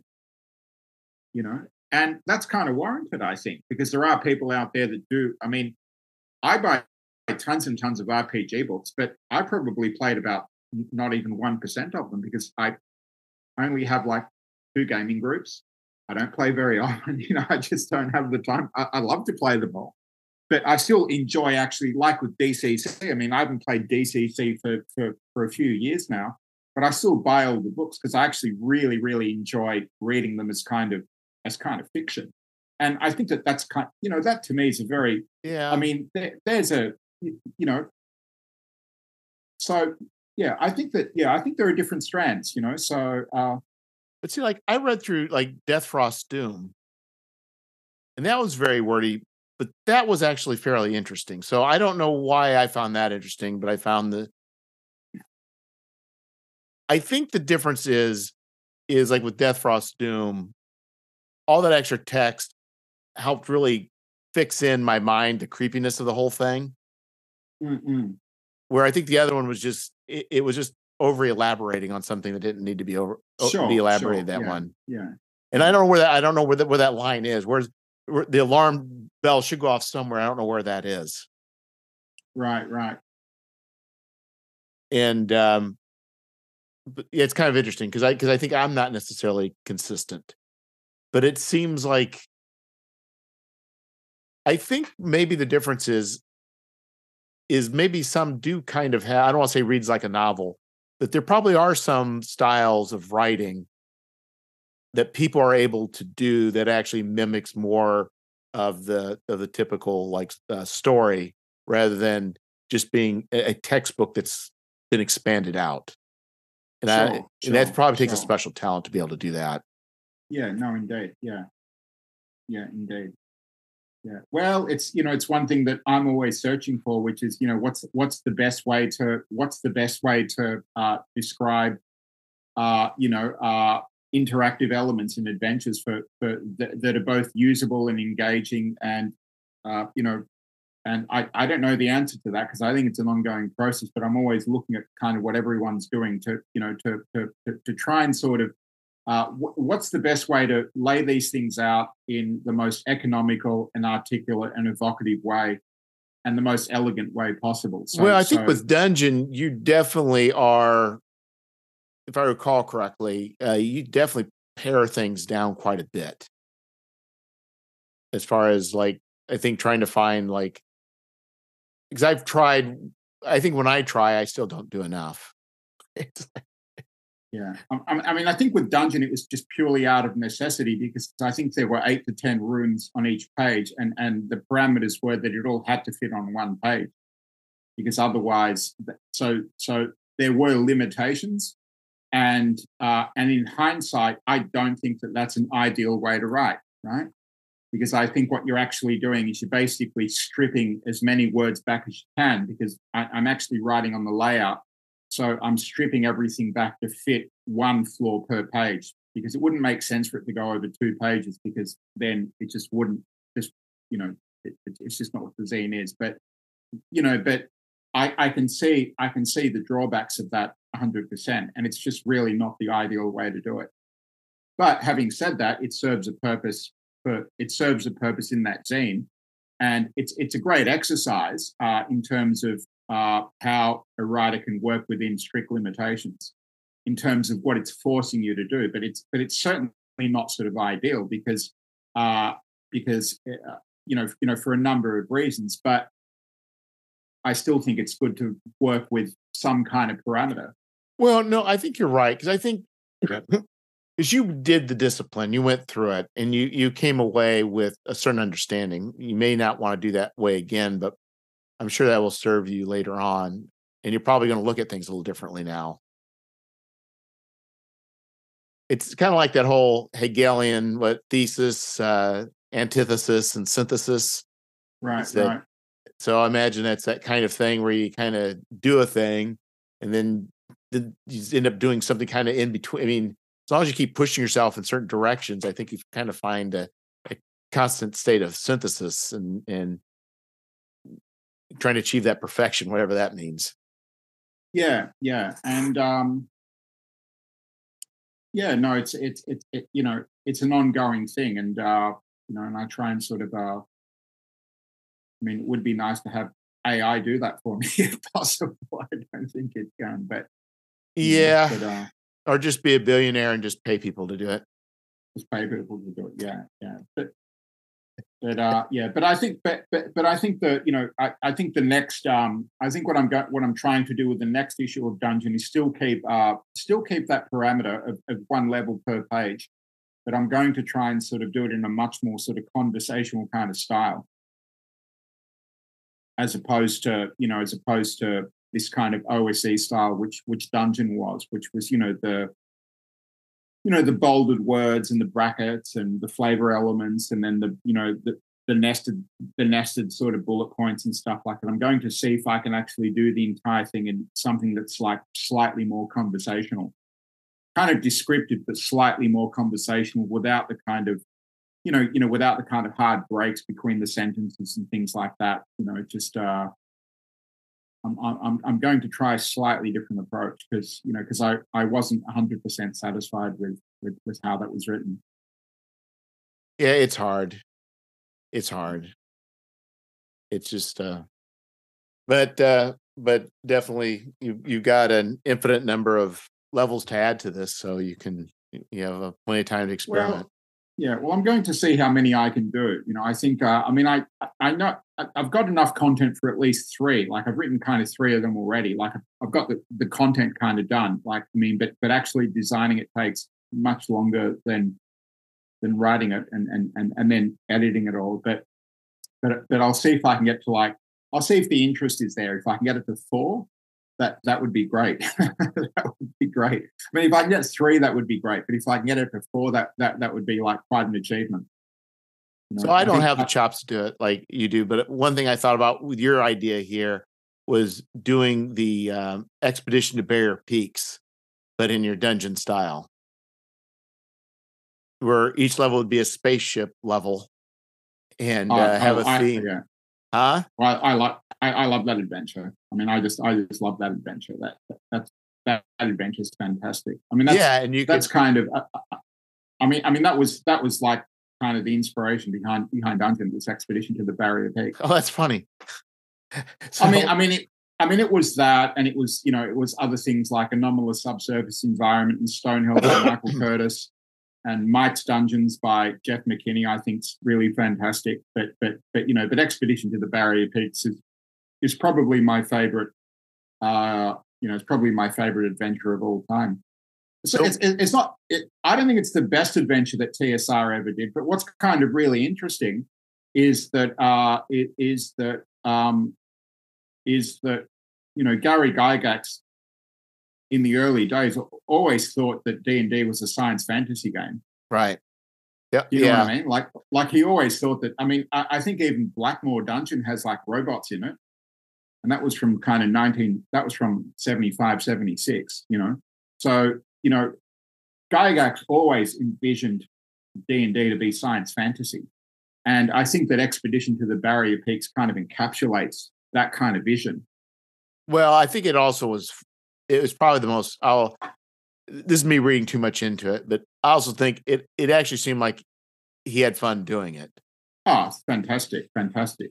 I mean, yeah, I think he loved I think he loved every minute of writing that. But my thought was you could do the different levels and then um and but do it in such a way like you have openings to different levels and keep those slots the same, but you could then you could play you could play the dungeon any, any way you want you could stack them however you want. They'd all, no matter how you put them together, would somehow would fit up. Uh, That's a good idea. I mean, I mean, I think you'd probably need some kind of elevator tube or something like going through, right, going through the entire thing, so you can actually get from like what level twelve down to level twenty, kind of in. And and and some of those tubes may be blocked at certain levels, and you have to you know walk across or or whatever it may be. Well, I might have to actually incorporate that idea into the next one because I didn't think of doing. Now that we talked about expedition to the barrier peaks, I, I didn't think of uh, including tubes. So I might have to. I, I, I might have to do that and credit you for it, Jeff. You don't have for, to credit me for the idea, because no, because I think that that's that's actually a good idea. but no, but that's a that's a that's a fantastic adventure. I, I have actually been having a blast reading all, all the TSR adventures again, like because I'm sort of going to them. I'm, I'm, doing deep readings of them, kind of with adult eyes and with having written a few things and actually going back and and I I think what really I, am reading Castle Amber at the moment, which I think is just fantastic. Uh, it's just a fantastic adventure. You know, I think that that was done for BX. Uh, Tom, I think Tom, Moldvay wrote that. I think what actually staggers me the most about TSR adventures, uh, you know, you know, the great ones. Uh, what you know, you know, the staggering thing for me is just how much they were ab- able to actually put in 20, 26 to 32 pages. Right. Just how much content they were actually able to kind of cram in there, like 28 to 32 pages, sorry. There is just so much content in, in these TSR adventures it's it's it's just uh, it's kind of bewildering, you know, as to how much stuff they they actually, you know, they they actually put in there. Like, uh, it, uh, amazing, you know, uh, where you could actually, you know, I'm not sure how long Castle. I'm going to run Castle Amber soon, but I, I don't know how long it's going to take. But from reading it, it's kind of probably like 10 to 15 sessions in a 32 page adventure. I mean, it's really, really staggering. Uh, you know, because a lot of, you know, a lot of things, that, you know, a lot of things written today, uh, you know, some of them like DCC, for example, that, you know, they're actually convention games. They're kind of meant to be running four hours. That's p- part of the big popularity. You know, they're, they're kind of one shots. And a lot of adventures that we buy are probably meant to be run anywhere between, you know, one to three sessions. But these TSR adventures are kind of just staggering in terms of just in terms of the the density, it's really really amazing. Like I just I I I never I, I never thought of that until going back to reread them over the last few months. I thought, wow, this is just so right. impressive. If you were really to run Expedition to Barrier Peaks and flesh it out like because it's not fleshed out in its entirety. I mean, you you could spend. You're right. You could spend forever in that in that place. You could you could spend a year. You could spend a year with a gaming group in there. Yeah, you could easily spend a year, and yeah. it, it it kind of it isn't it isn't fleshed out because I've been reading the um I've been reading the uh I I got that uh that Goodman Games Expedition to the Barrier Peaks kind of uh uh the one that they've done for five E. Yeah, it's it's one of their. I think I think it's called like TSR Revisited, where they actually do a five E. I don't play five E, but uh, but I got it anyway because I actually add a lot of content and kind of flesh things right out. And you know that's kind of I think that's about 300 pages all up or so. Um, you know, and that you could easily play for a year, no problem. So, so, what, so reading through, what do you think are the top ones or your choices for the top TSR modules? what are the top ones? Um, what are the top ones? Well, I mean, I think I think Castle Amber, which I've been reading now, is is fantastic. I think Isle of Dread is fantastic. Uh, the Sinister Secret of Saltmarsh, uh, The Lost City, um, uh, Queen of the Demon Web Pits. Uh, what else is great? The Assassin's Knot. Um, I mean, one of the great ones is uh, uh, the Against the Giant series, uh, so, which is so G1 to, to G4. The, problem with some of the ones, I think, like Queen of the Demon Web, web Pits, is it it's uh, it's more difficult, I think, to run than some of the other ones. Right. And like, what, like what, the, what, the, what, the, why, why do you think that? Well, at least like the Vault of the Drow and or is it Drow, Drow and uh, Hidden Shrine Koto. It's like they got a lot of like traveling and really neat stuff without really good ways of showing how to actually do it in an interesting way. It's like they got all these these right, things are right. possibly great, but without really giving tools and how to do it. Right. I, I, I just don't think they thought about things like that back then. Oh, they did. I, I don't think they thought about things like that back then, you know. I and I think the secret the secret the, the sinister secret of Salt Marsh, I think, is probably my top favorite um, because if you just do a little bit of tweaking, um, it because I I played it in such a way that the um, It just works really well. I mean, the, the whole scary scene, the I think I got rid of a few things and added a few things, but in general, um, it it you can play with different games as different people, and it is it is a mystery. If you play it like a mystery, it, it works out really really great. Yeah, I I, I also like a sorry. No, you go ahead. I, I also like uh, a. It's a very sort of basic one, but I also really like Into the Unknown. I think that that's just a great kind of introductory dungeon. I mean, it's a classic. That's that's just fantastic. I don't think we've ever played that one. I'm trying to think. Yeah. It's got a great cover. I think it's got a, it's got a fantastic painted Dave Sutherland cover. But that's just a fantastic kind of introductory kind of dungeon, which which actually it's actually very interesting because it, it actually uh, whilst you're reading it, it tells you act, it tells you how to actually run it whilst whilst you're actually reading it. It's like uh, it, I mean that's a that that's just fantastic. That's that's really great. I mean, so if you ever want to take a party in there on a Saturday night just to kind of kill some kill some goblins, that's that's that's that's the one that you need. I think uh, the uh, Keep on the Borderlands is pretty much a seminal classic, but think what's kind of amazing to me is that each of those individual uh, caves dungeons were pretty short, but but they actually were pretty evocative it's just weird that they're all I, I haven't together. I have I, I, I haven't read that one yet. I've got it on my to do, and I know that it's good. And I read it years ago, but I haven't actually gone into it in, in, in depth. But I will do that hopefully, sort of over Christmas. That's, and I that's ran, kind of one, one, of the ones on my hit list. I ran the secret, the sinister secret of Saltmarsh, not sinister, uh, the the cult of the reptile god, as modern horror. Well, modern. It was set in the 30s, and I didn't have to change much and put it in a town and in Arkansas, and it ran fine. Right, right, interesting. Yeah, I also like uh, the Lost City. So I've looked through it. I've never ran it. Um, yeah, and it it's it's got a lot of because you've got the different. Uh, it was there two different um, two different um, factions involved in that. That's right. That's right. it's taken off of like what Conan's Red Nails.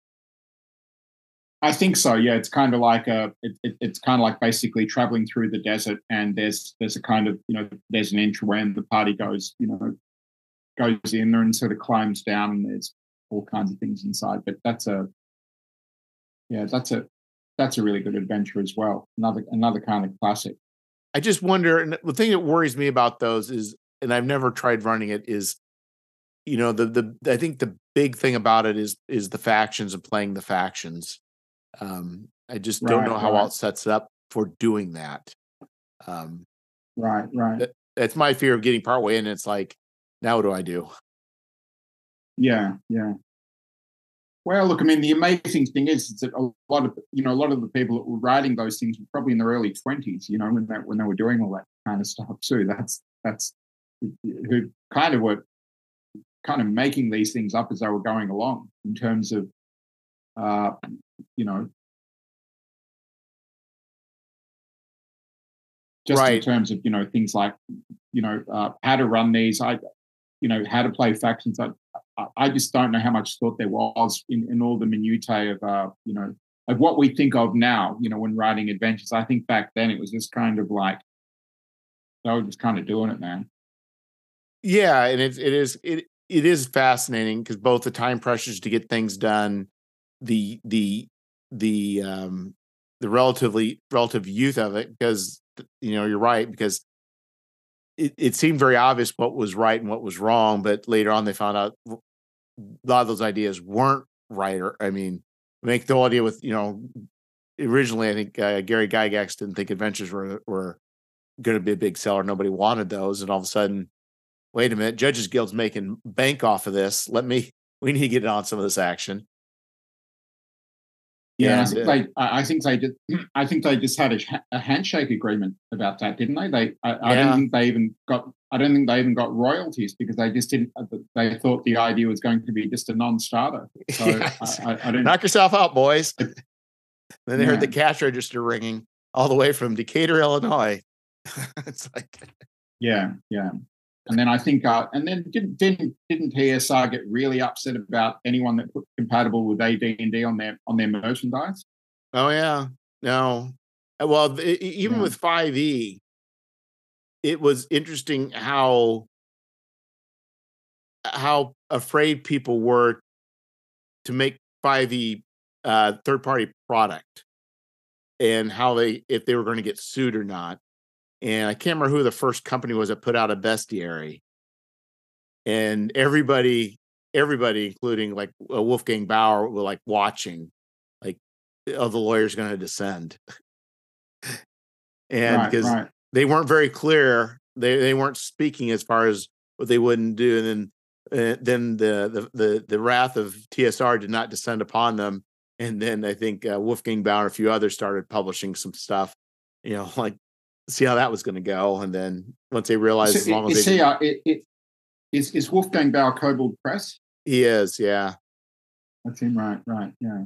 I, I, did, I did see something uh, online. Now, I, I, I, don't know if this is correct. I'm not sure if you saw it. That uh, that this kind of future iteration of D and D, which is what's it called, one D and D, that that they weren't going to have uh, an open gaming license or, or, an SRD for that. They weren't yeah, planning to. Yeah, that's where there's been a lot of talk about that, and I, I'm not. I enjoy listening. To, I'm not really concerned about fifth edition or what's going to be after, but I sure do enjoy. I, I sure do enjoy listening people talk about it. But yeah, it does seem pretty pretty open. I mean, obviously, people can always make content with the SR with the uh, with the uh, OGL and with the SRD that already exists, but the way they present information, um, it can make it a little more difficult. But I think the biggest concern is that, or at least one group concern was that if they put everything electronically, it may kill the need for books. And right, if you right. and if you're getting already your all your books like see, so they said with four four E it was the same way. Is it pretty soon everybody's using the the the character builder, and um, that was in the software, and we're getting their stuff electronically. So even if people were to try and make something, which the the it wasn't SRD, they called it something else for fourth. It was so onerous that there was no incentive to do it. So if 5e, right. if they make it such a way that it's uh you can still make stuff for it, but it, it's all going to be electronic and it's going to be on their platform. Right, right, right. Your audience is already locked into that garden. Right, right. Well, I'm sure they know what they're doing in terms of uh, wanting to make a profit. You know, I, am sure. I'm sure they. I'm sure they know exactly what they're doing. They probably have so much kind of data on on on their uh, on their oh, customers yeah. that they they. I, I, just think that whatever they're going into, uh, they. It sounds like they'll they'll probably be you know probably be quite successful at it. I mean, who knows? But, uh, but yeah, but, uh, but I, I I look forward with bated breath to, to see how that entire saga unfolds. Yeah, and I think you know, and, and like it was mentioned by uh, uh, um, uh, Morrus from uh, EN World, um, the you know as far as the oh as far as the SR or the um, the um, uh, the open gaming license, you know, there's no taking that back.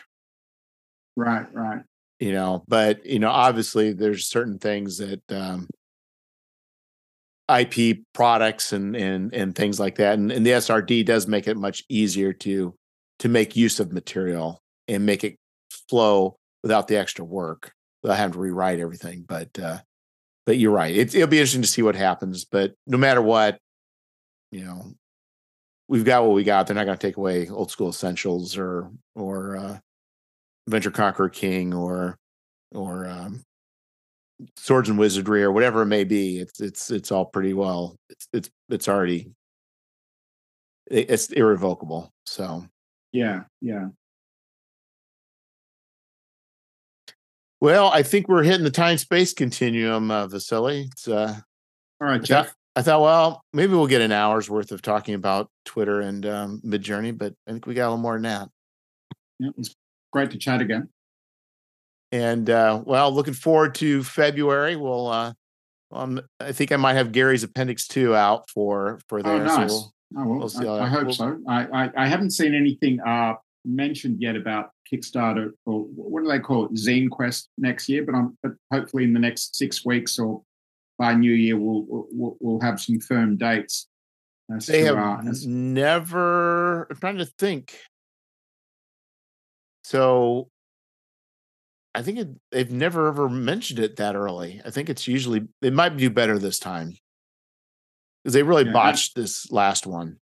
Yeah, well, yeah. I just hope that you know. I think February is kind of a much better time rather than um rather than sort of summer, you know, rather than August. Uh, I, I, I, I did actually, I did actually count. I think, and I can't remember what it was. I think Ian Yusem did did a good breakdown of this on on uh, you know he, he's the guy behind one of the big mothership uh, Kickstarter successes called um, called Hull Breach, but he actually did a breakdown of all this uh, about uh, the amount of projects that happened in August uh, of last year during ZineQuest versus uh, February. And I think there were three times as many projects in February as there were in August. So I think in August there were, there were just under 150 and I think in February there are about 450. What's strange is there's two things going on. One was it was it was communicated. People had more time to get a zine ready for it. The the uh, the, this last one, but but a lot of people were put off by it. There's a lot of people were very upset. I just don't think it's a great time of year. I I, I just don't think uh you know that time of uh, I think, uh, yeah, look, I mean, I think uh, February has worked well for quite a few years, and they should probably just stick to it, you know? Yeah, and we'll see uh, how it goes. So, one way or the other. Yeah. All right. Well, until next time, Vasily, take care. Thanks, Jeff. Take care. Nice seeing you again. Well, thanks for coming on. I've been wanting to have you on again for a while. I appreciate that. That's very nice of you. So uh, you've got a, you've got a lot of books back there uh, in your in your library. Yeah, we we did uh, homeschooling, and now we're eh, getting out of those, and now it's uh, time to sell things off and consolidate. Oh, nice. How, how old are your kids? Well, the youngest one is 16 and a half. Right, right. Did you uh did you have you always hot homeschooled them? Yeah, it had varied. Um, so so a lot we homeschooled. So like the oldest we homeschooled, but the last couple years he went to mainly went to junior college. Right. And uh, then we had two kids that were part time high school. then we had another child that was full time high school. And then right. Jack's been um, homeschooled, but there's also part of a co op where they do uh, like logic, um, Latin slash uh, Spanish, and um, right. a few other things they do as a group. How many are when you're actually homeschooling uh, a child? How many hours a day are you spending with them? It's uh, it's probably. Uh, I think my wife. It's probably I imagine five or six hours. That's pretty pretty intense. Yeah. Wow. Wow it's it's i mean some stuff they're doing on their own and like with now right. you know as they get older it's it's less so but yeah it was it's probably amazing well especially we had quite a few kids going at the same time um but now it's just one it's a little bit a little bit less uh strenuous right, right. wow incredible wow amazing hmm. yeah so now it's just uh well we're hitting the next phase in our life so it's just a matter of you know trying to trying to simplify and cut stuff back get rid of stuff and yeah yeah yeah. Well it's it's it's, it's nice to get rid of things you know? It is it is but i've also been growing my game collection so that's been but now i'm going the other direction with that but as long as i'm selling books and making room for them we're okay. Yeah yeah yeah yeah. That sounds good. All right i'm gonna uh yeah probably hit the shower now and uh, and try and read a bit in bed before I before I pass out. Well, you you know you're talking about reading. it's like I started thinking today myself is like I have not been reading much. I might I just need to start setting a time every day and just say you know what nine o'clock on I'm just going to read. Yeah, yeah. I I I've actually found it. Um, I've actually found it. Uh, kind of useful because I because after I finished Dungeon, I kind of burnt out. You know, I I uh, I I didn't really do anything for about three months. Any writing, I just couldn't. You know, I just kind of basically felt creatively kind of frazzled, and uh, you know, because I because I, I, I tend to work on things kind of concurrently. I tend to work on three or four things concurrently, and I went through a, a, a kind of a very intense kind of year writing as much as I could, you know, in all my free time. And and after I did that fulfillment, I just fucking burnt out. You know, I just like I couldn't just couldn't do anything. You know, I just could I, I would sit there and I, I actually did not want to write. You know, I just didn't want to do it anymore. I just I would sit behind the computer and nothing was kind of not, nothing was happening. And I and that's why I actually got into reading again because I just didn't really have uh, the impulse to do anything else. Like I thought, well, you know, reading can be work in the sense that I I have to feel good about not working and just absorbing for a while, uh, you know, which, which is what I've been doing. And I've only actually been getting back into the writing in the last few weeks, you know, after really like a three or four month break because I just kind of burnt out. Yeah, just just so I was just doing it too much, I think, all the time. Yeah, I, I just uh, burnout. I, I think feel, it just all my time is doing other things, and it's like I think the reading helps fill the reservoir back up as far as inspiration ideas. That's that's exactly how I'm looking at it because I've learned a lot, you know, through going, you know, and I'm sort of reading slowly and I'm taking notes and I switch my phone off when I read and try not to get distracted. But I've actually found going back and reading, you know, good things, you know, that, you know, that are recommended or that, you know, you see reviewed and you think, I, I should read this and, and actually give it kind of time and focus. I, I found that that is actually building up the reservoir. And I think what I've also found too is I, I've, I've always found it really difficult to get inspiration from novels, you know, like I, you know, I, I read some novels, but I'm not I'm not like a great fiction reader. Like I actually, but I actually do enjoy reading RPGs for inspiration. But but you know, every time I try and read like all the things that I should be reading for inspiration, like all the appendix, all the appendix N and right you know, the Jack Vance, you know, which I've read, and you know things like the Lovecraft, which I like, and the Clark Ashton Smith, which I like. But when when I go back into that, I, I just think no, it's just I, I just don't get that much out of it. I get more out of you know watching films, like uh, you know watching like horror films and things. You know, like like uh, I've been watching all the Hellraiser movies. Oh yeah, lately, which I which I really like for inspiration. But I actually think that the thing that inspires me the most is actually reading other people's RPG work. Yeah, I, I, just really connect to it. You know, I really, I really enjoy reading. Like I've been reading, uh, what I've been reading lately. I, I bought Wyvern Songs by Brad Kerr, who's just a very, very good writer. He's a very good writer uh, Brad Kerr. Um, you know, he, he released a, a, an anthology.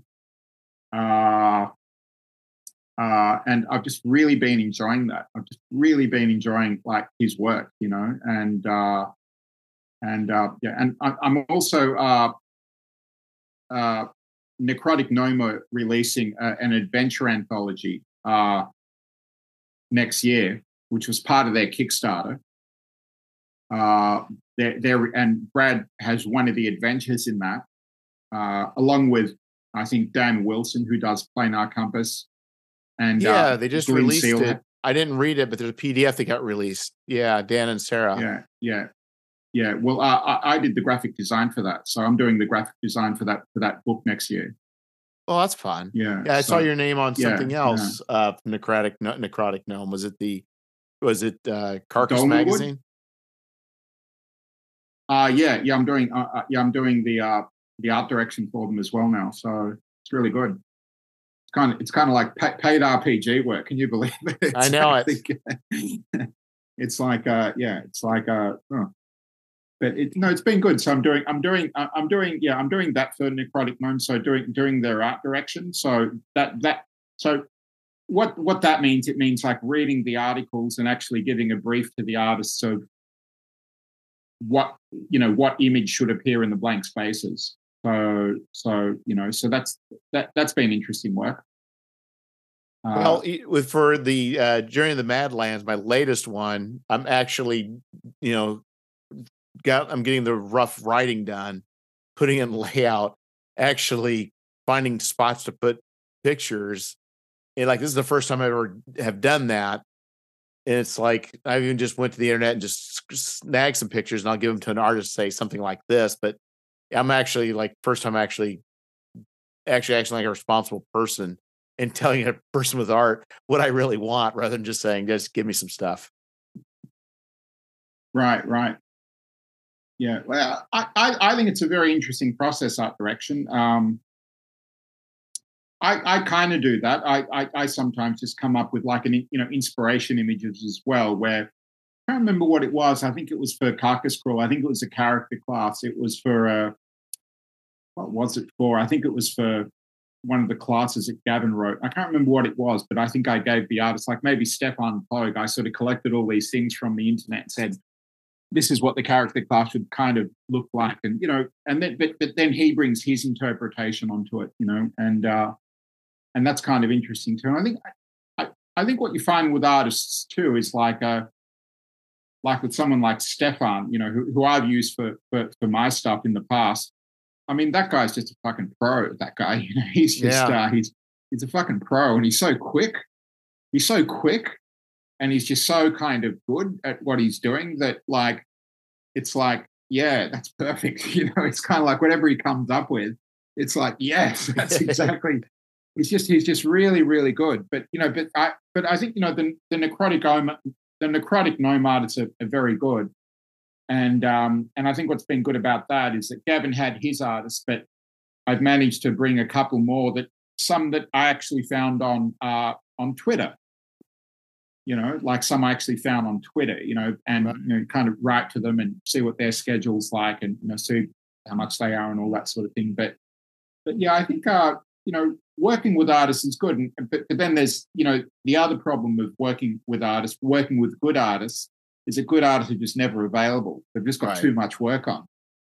You know, um, I mean, I mean, there, there, there was a couple of artists that I saw on, uh, you know, like someone like David Hoskins, for example, is a very very good artist you know who uh who, who's uh who's done a lot of stuff for mothership amongst other things. You know he's had a lot of stuff published in in, in the OSE books but you know he's just got so much work on like uh like exalted funeral give him so much work with all their kickstarters and stuff that there's just no way he can kind of do anything. So it, it so it's a it's a double-edged sword working with artists because you know you might have someone on your in your heart's desire of who you want to use, but they're just simply not available.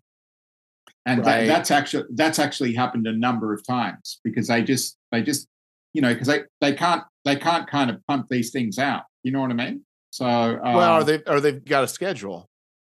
They've got so, a schedule, and, and and they simply just can't sort of. uh It's like manufacturing. Know, you know, they simply can't. They can't. They can't kind of do it on. You know, they can't just kind of click their fingers. It's like Right. It's like I, I might, you know, they say, well, I've got work now taking me till next spring, and maybe I can fit something in in February, March. I mean, that's kind of the lead time with, with some people, and uh, you know, so uh, so yeah, so it's a, but you know, working with artists is great. It's uh, it's you know, it's it's very rewarding, and if they if they're really good, it's it's just more rewarding because uh, if they can kind of bring a visualization to your writing that really gets you excited about your own work. you know? Yeah, there's a you know? there's a very interesting uh, uh, there's a book called Mind of the Maker by Dorothy Sayers, and she used right. the the Christian uh, uh, um, view of the Trinity to explain artistic uh, process, and then she used like theological heresies to explain where it goes wrong it's very interesting as far as like the motivation, the idea, the idea kind of being made present, and then also the you know this the effect that your work has on other people, bringing energy back in.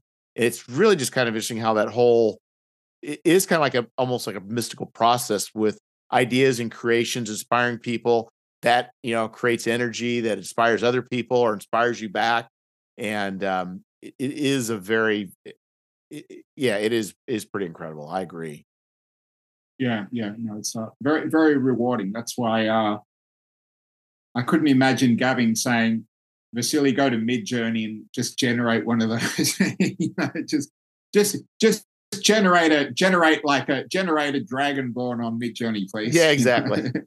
the carcass crawler. So yeah, so no, I, I I think artists are here to stay, and uh, you know, just just uh, I mean, my sort of background is that I, am not sure if I told you this, but one of the reasons why uh, why I enjoy working with artists so much is that I, I was an art dealer in Australia for 15 years. So I had I had my own galleries in Australia where I worked with contemporary art.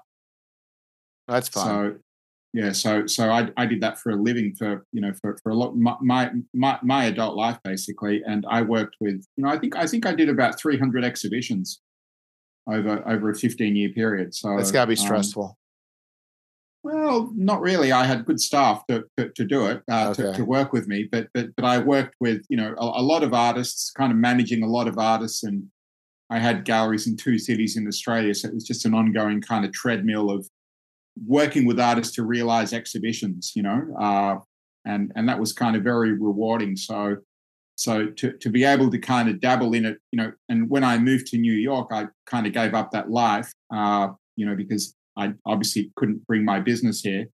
Uh, so I still work in it, but not in a direct way. But I think working with RPGs again has kind of reignited that passion of working with people because now now I just commission artists to, to right. make kind of small illustrations but I still enjoy that relationship and that interaction with artists. You know, I enjoy that relationship and that communication, and I kind of, uh, I, I, I, uh, you know, and I really enjoy working with people who I, I think are a, very talented, uh, uh, uh, kind of, um, you know, uh, above and beyond what I ever could be. You know, even though sometimes I would like to be that person as well, but they can kind of do it in such a way by orders of magnitude better than I, I ever could, you know?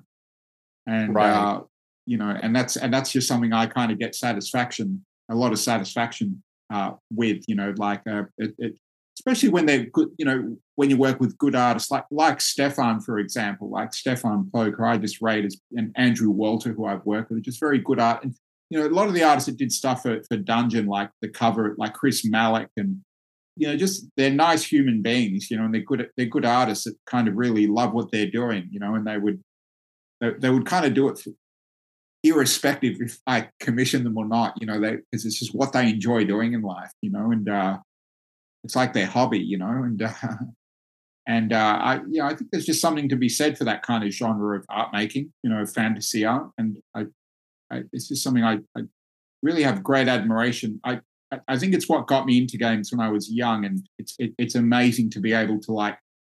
I'm 50 now, you know, but I to, but to actually like uh, be able to write and reach out to these artists and have someone illustrate a piece of writing kind of bring the writing to life, you know. Mm-hmm.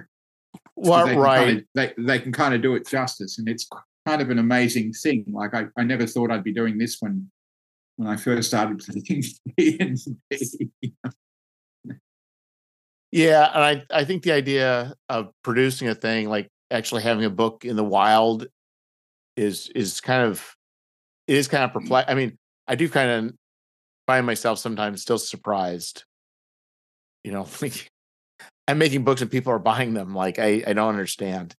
It's like, well, it's well, it's amazing, you know. It's amazing because look, I mean, I've suffered imposter syndrome my entire life, you know. So, so to actually like to actually put stuff out there and, and actually have people respond, it's it's really quite quite quite sort of humbling, you know. Right, exactly. Like because in the end, it's just nonsense. It's just like, you know, what is this really, and how does it change people's lives? But yet, it's just still part of that whole whatever it is that we're part of. It's just yeah and I, I think the other interesting thing is that you know what we're doing has such a i mean has such a tiny tiny audience in the right. world i mean i don't know how many people i mean it's just such a tiny tiny audience but the fact that uh, technology allows us to connect and find each other that's kind of amazing because I don't, you, you, know, you wouldn't have been able to do that 30 years ago. Like, like the fact you might have been able to do it at conventions, but the fact that you can actually like just connect with people that share your interest, uh, you know, it's kind of, it's, it's kind of like, uh, it's pretty amazing. because here's a way to think about it. Like if you sell a thousand books of what you're doing, you're technically selling 20 books to everyone in each state. Right. It's, so in each state of America, there are 20 individuals in each state who, yeah. and that's really not that many. Right? No. But, but having said that, you know, you, we, you know, we know where these people kind of uh, stand around the drinking fountain, you know, in terms of we, we, we know where they are, you know, and that's kind of one of the great things that sort of technology has done. You know, it's it's allowed, you know, someone like you and me to have this interest, you know, and, and actually like connect with people and share that rather than kind of just be on your own kind of. Doing well, and the thing that's it's international because my my my kids were kind of astounded. You know, I'm sending books to you know New Zealand, Poland, Oh, it's amazing. It's amazing. Yeah. Like, and sometimes I'm looking, it's like, I assume these people are, I mean, obviously English speaking, but it's like, wow, we're getting into some names and some countries. It's like, you know, it, it's astounding that somebody in Poland's, you know, found you, found you. Yeah. Yeah, exactly. It's, like, like it's like they found you, you know, it's like, uh, it's like, thank God, thank God for, uh, thank God for, um, for, you know, for social media and Kickstarter. Like they, they actually found you, you know, and, yeah. and that's kind of, I mean, that's why. That, that's why. Uh, but you know, I think it's good to have an audience, and uh, I, I think it. You know, for me, it's like uh, the fact that you can even just get a tiny bit of response for, from from something. It it's something that it's enough to compel you to keep on going. Well, because I was also you know? big into photography for quite a while. Yeah, you, you you're a photographer. Like, well, was that, was, was that was that your background? Because I because I, I, think did, you, you, you've I did talked freelance. about it before. Oh, so I did freelance. Well, basically I did it on the side. So I would do I would do uh, I did some fine art photography, quote unquote fine art photography for a number of years. Just did okay. And then I got in a gig doing uh, photographing for a, a, major gun magazine. Um, I did um, would do um, like uh, product photography and on-site photography for about eight years or so. Right, right. Which was which was pretty fun. Uh, it was pretty interesting. I got to see a lot of neat things, but um, so yeah, I, I, but I didn't do it. None of that full. I didn't do any of that full time. Right, right,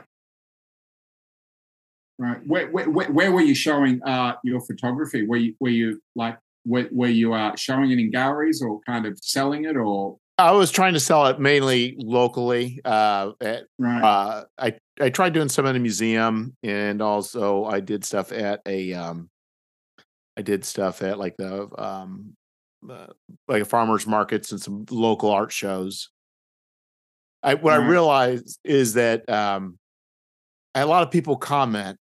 I had a lot of people like, but I think for this area, the problem I faced was, uh, I think the people buying art is mainly women that are actually buying it, and they're buying it for decor. Right, right, right, right.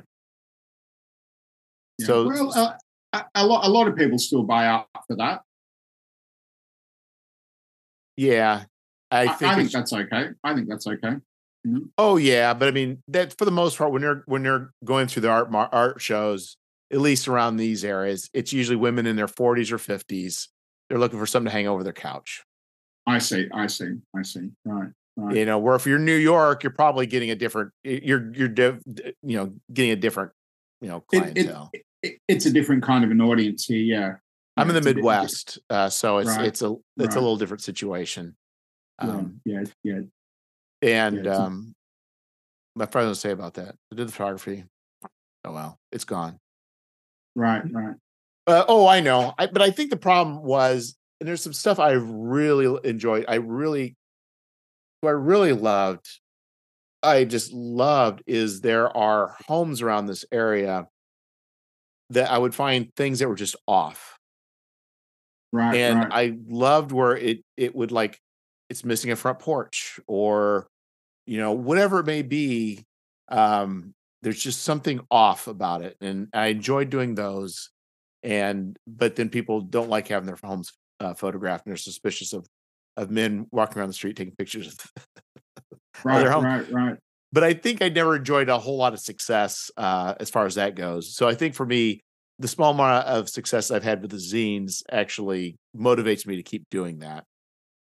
Right, right, right, right. Yeah, I've actually. I, I mean, I, have made art in the past, uh, but not with much success. Um, but I think, yeah, I think the art making zines has probably been, you know, the most satisfying creative endeavor. Yeah, I, I, have undertaken. I, I, used to make.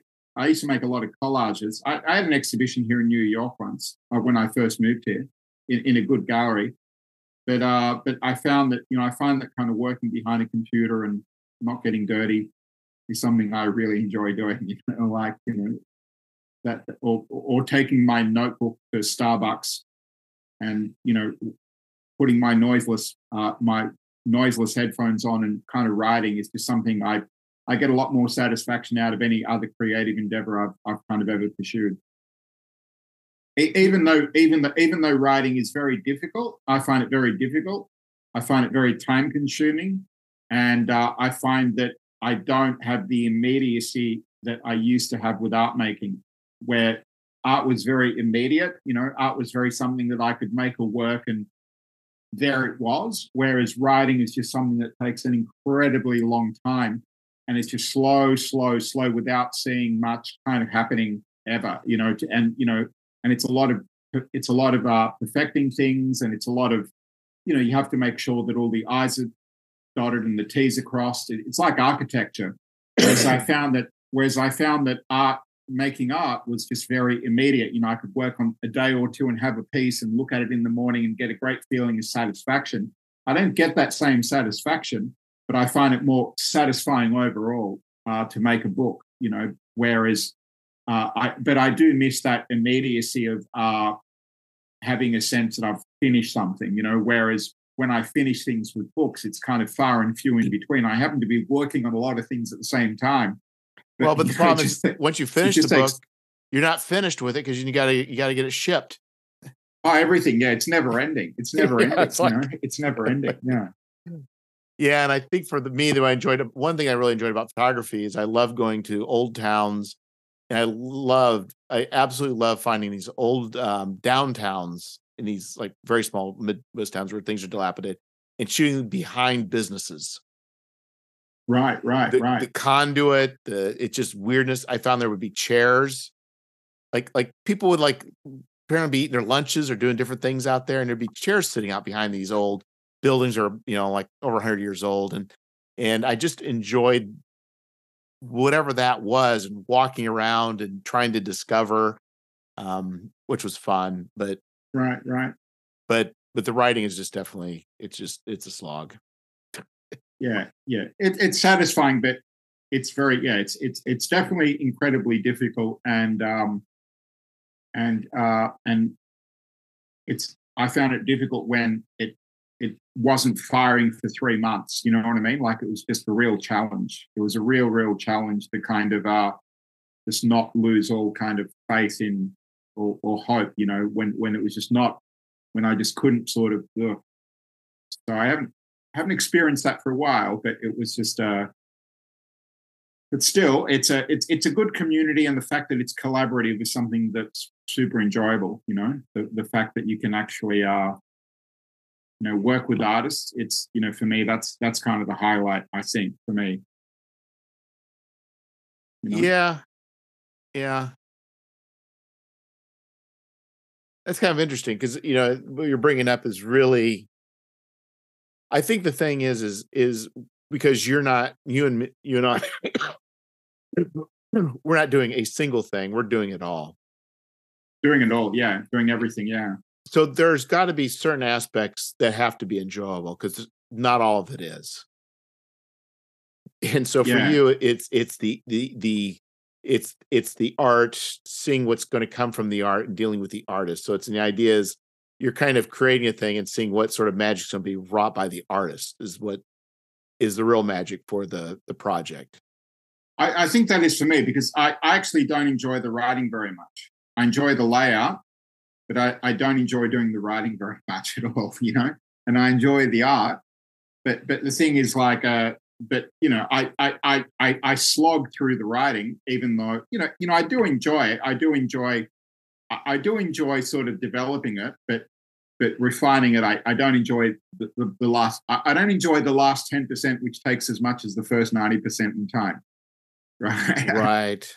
I, I, just don't enjoy that aspect of it. Uh, so maybe that means I, I need an editor. Um, but but you know, but but being able to do it all, except for the art, has is it's good for me because I wouldn't be able to afford to do it otherwise.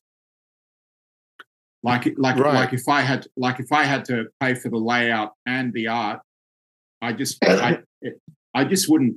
I'd be losing money basically. I, I it wouldn't pay for itself at all. Like at the moment, all it does is just break even, and that's kind of great, you know. But but if I had to sort of outsource anything else, I just you know I just I wouldn't I I, I wouldn't I, I couldn't do it. It would be impossible, you know, because uh because I just uh I mean, I mean, even even with my Kickstarter dungeon, like that that did okay. That did like I think it did like twenty two thousand, but but basically my printing costs went up thirty percent from when I first looked into it in February versus how much paper costs went up.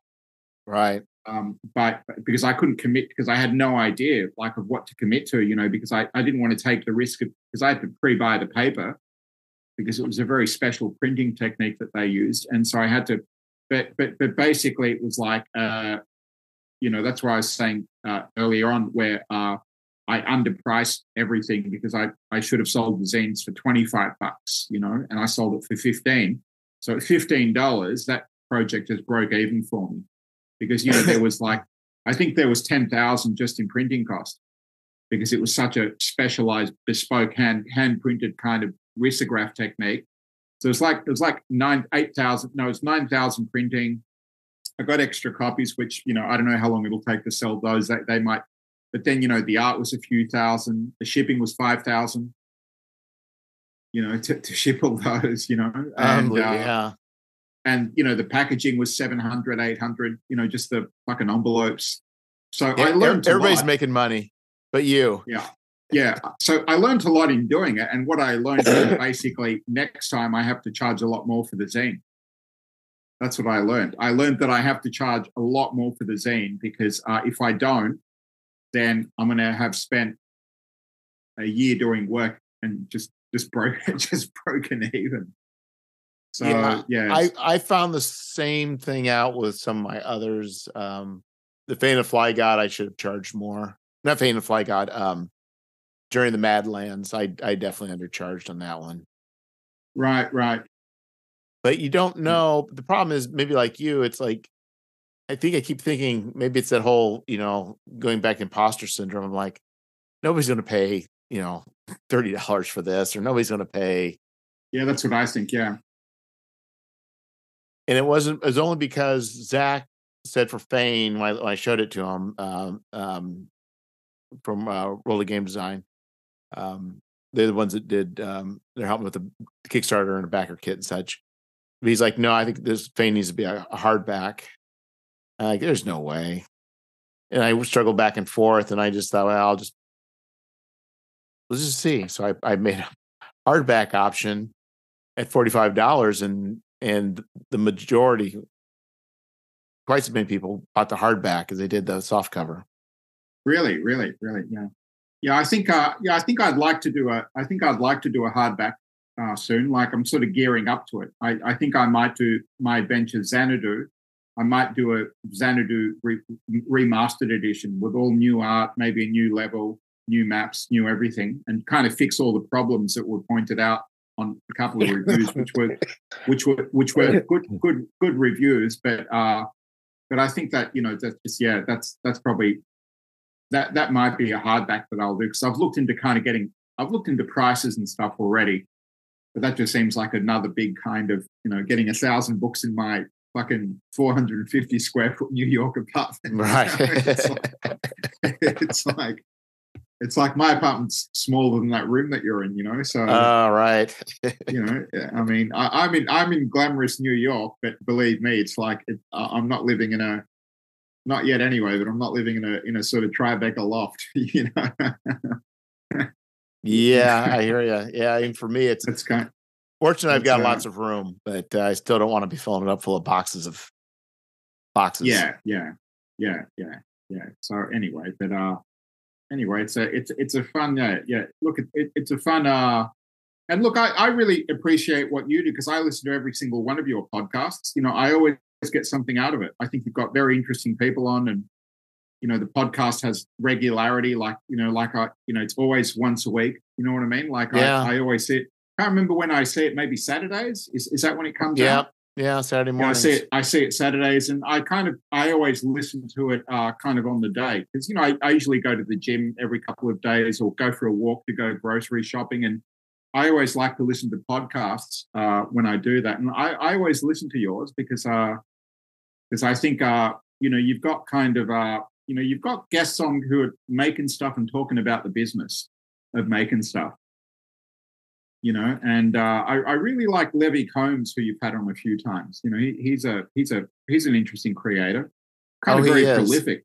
He's very prolific. You know, he's he's always got stuff out. You know, he's always got he's always and he's very positive sort of a guy too. You know, right. Uh, he's a very positive sort of a guy. You know, who's got good things to.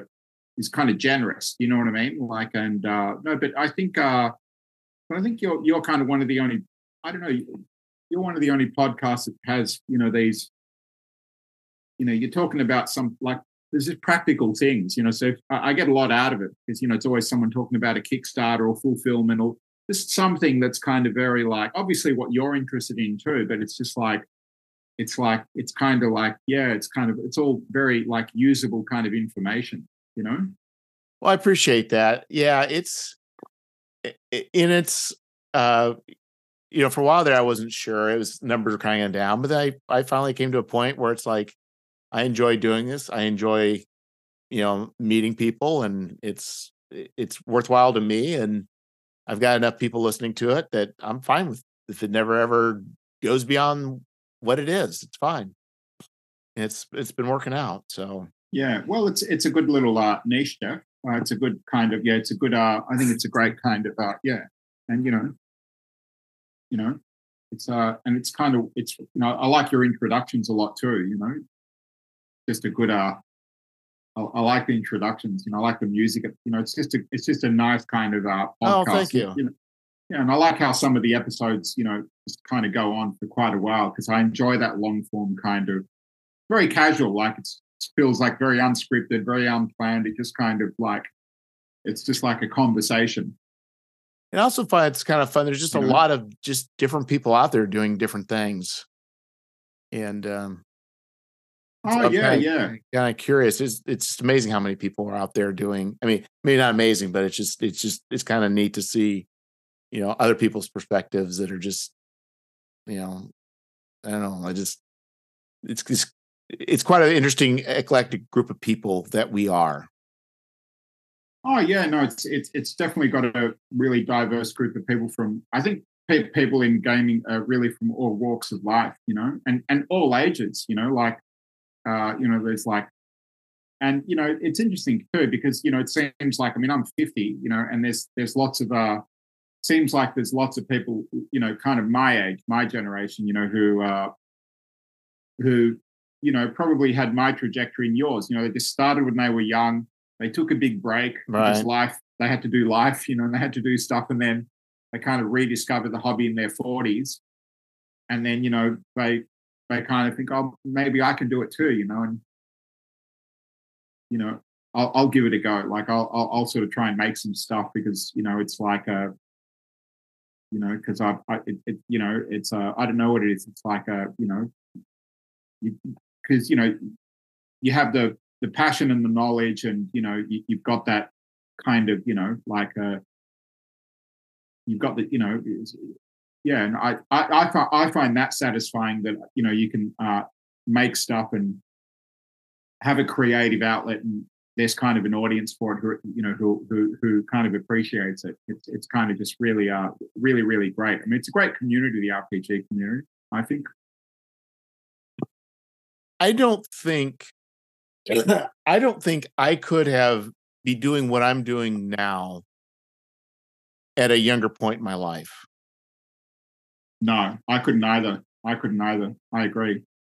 And I don't know whatever the experiences, the headspace. I don't know what it is, but I look at stuff I've done in the past. It was just it was just chaotic for some reason.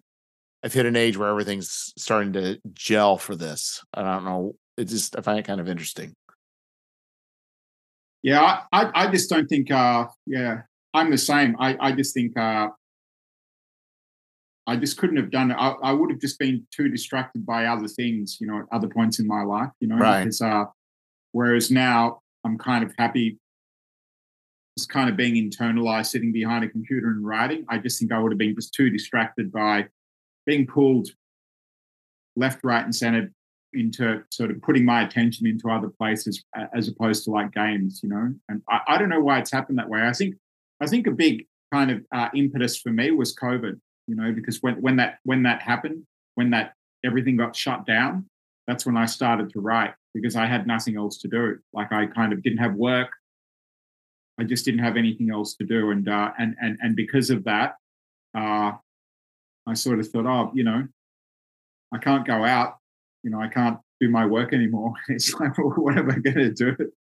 And I kind of thought, oh, well, I've got to occupy myself somehow, and and that's when I actually started to write. Was in I think April of 2019.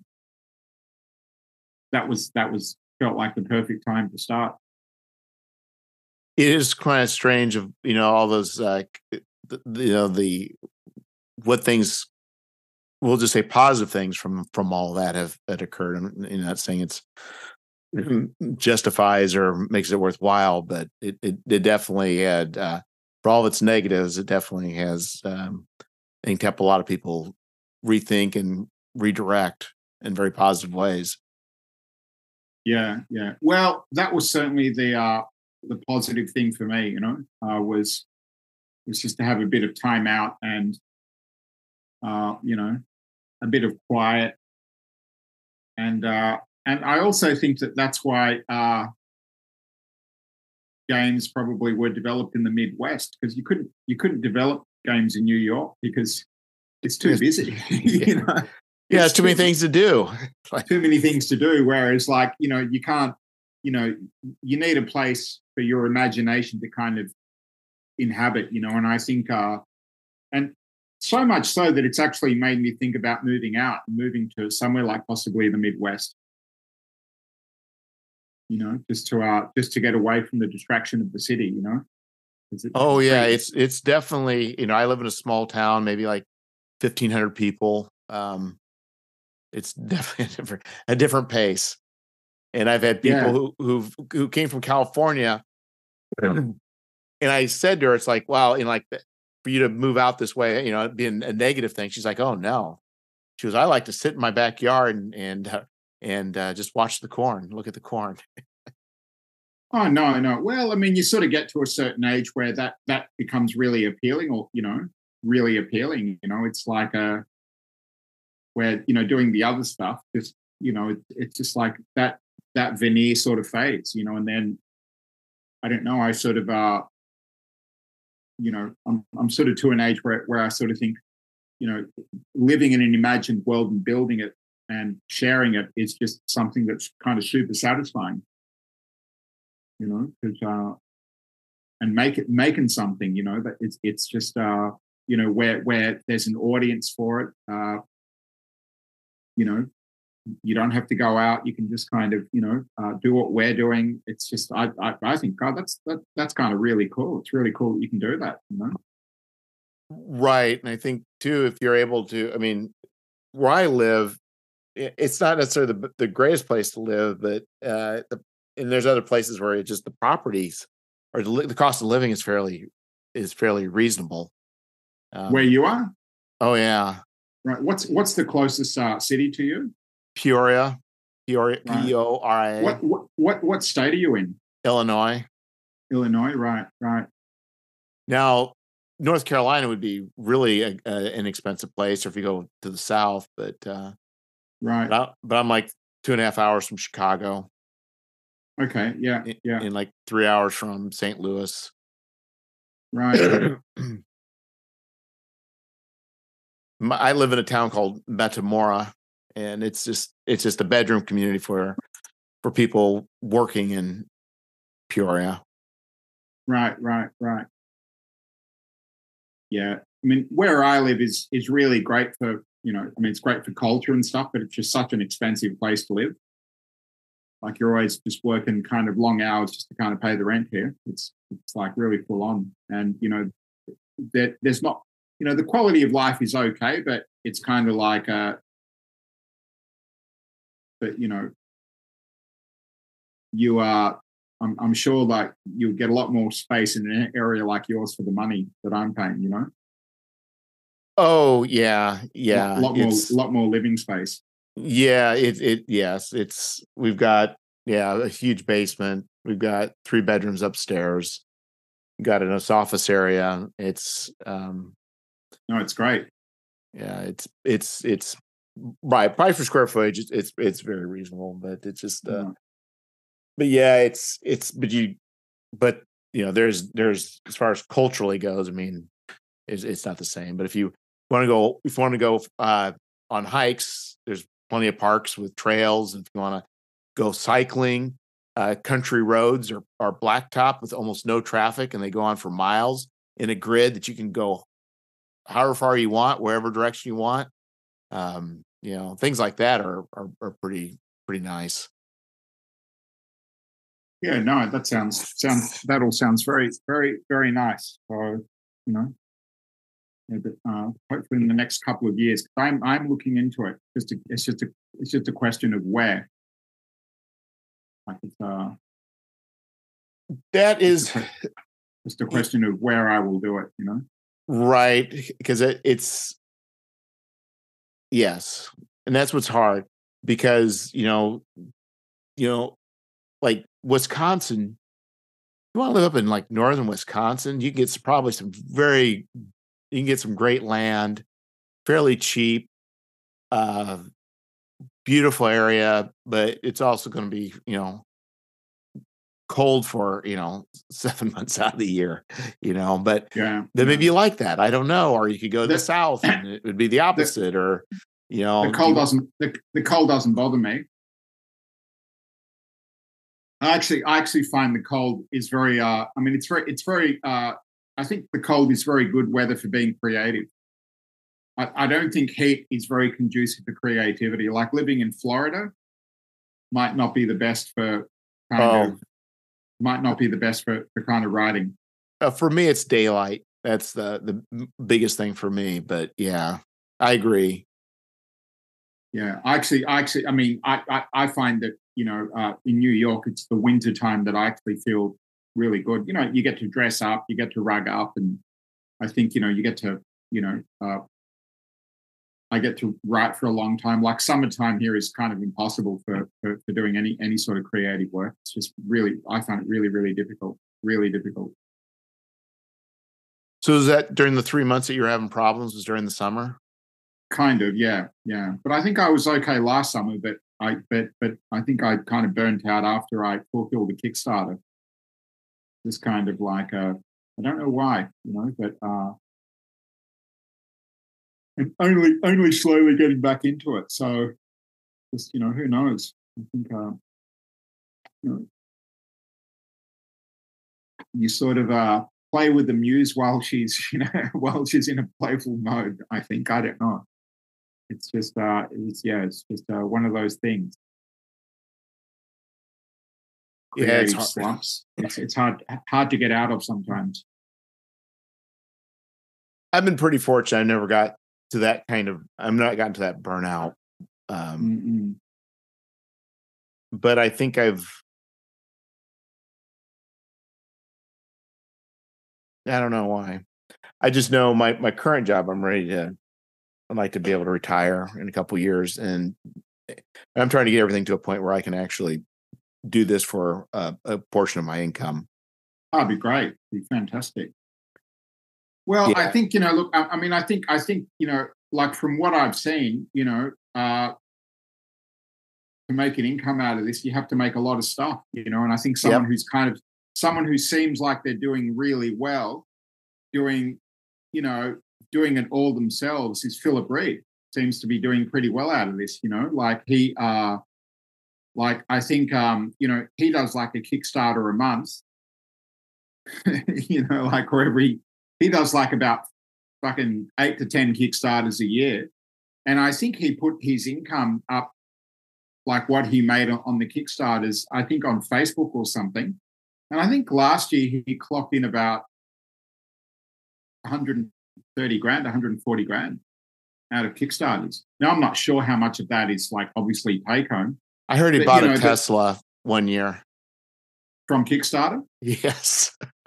I wouldn't be surprised, but but but you know his Kickstarters do like, and look, I don't know how much a fan base has the appetite to buy so many Kickstarters, but I think you know his Kickstarters are doing anywhere between ten to twenty five thousand each. You know, and you know he does like a lot of things for Mork You know, he does a lot of these, you know, small, little, small, you know, modest books. He experiments. He experiments with formats, but you know, I think he he he's got like a a good model, but his model is like making a lot of stuff, and I think kind of that's you know I think I think you either need to make a big kind of hit, like a big hardcover that's whatever, or I think you need to do like what he's doing, where you just have a rhythm of doing like you know say four kickstarters a year you know five kickstarters a year.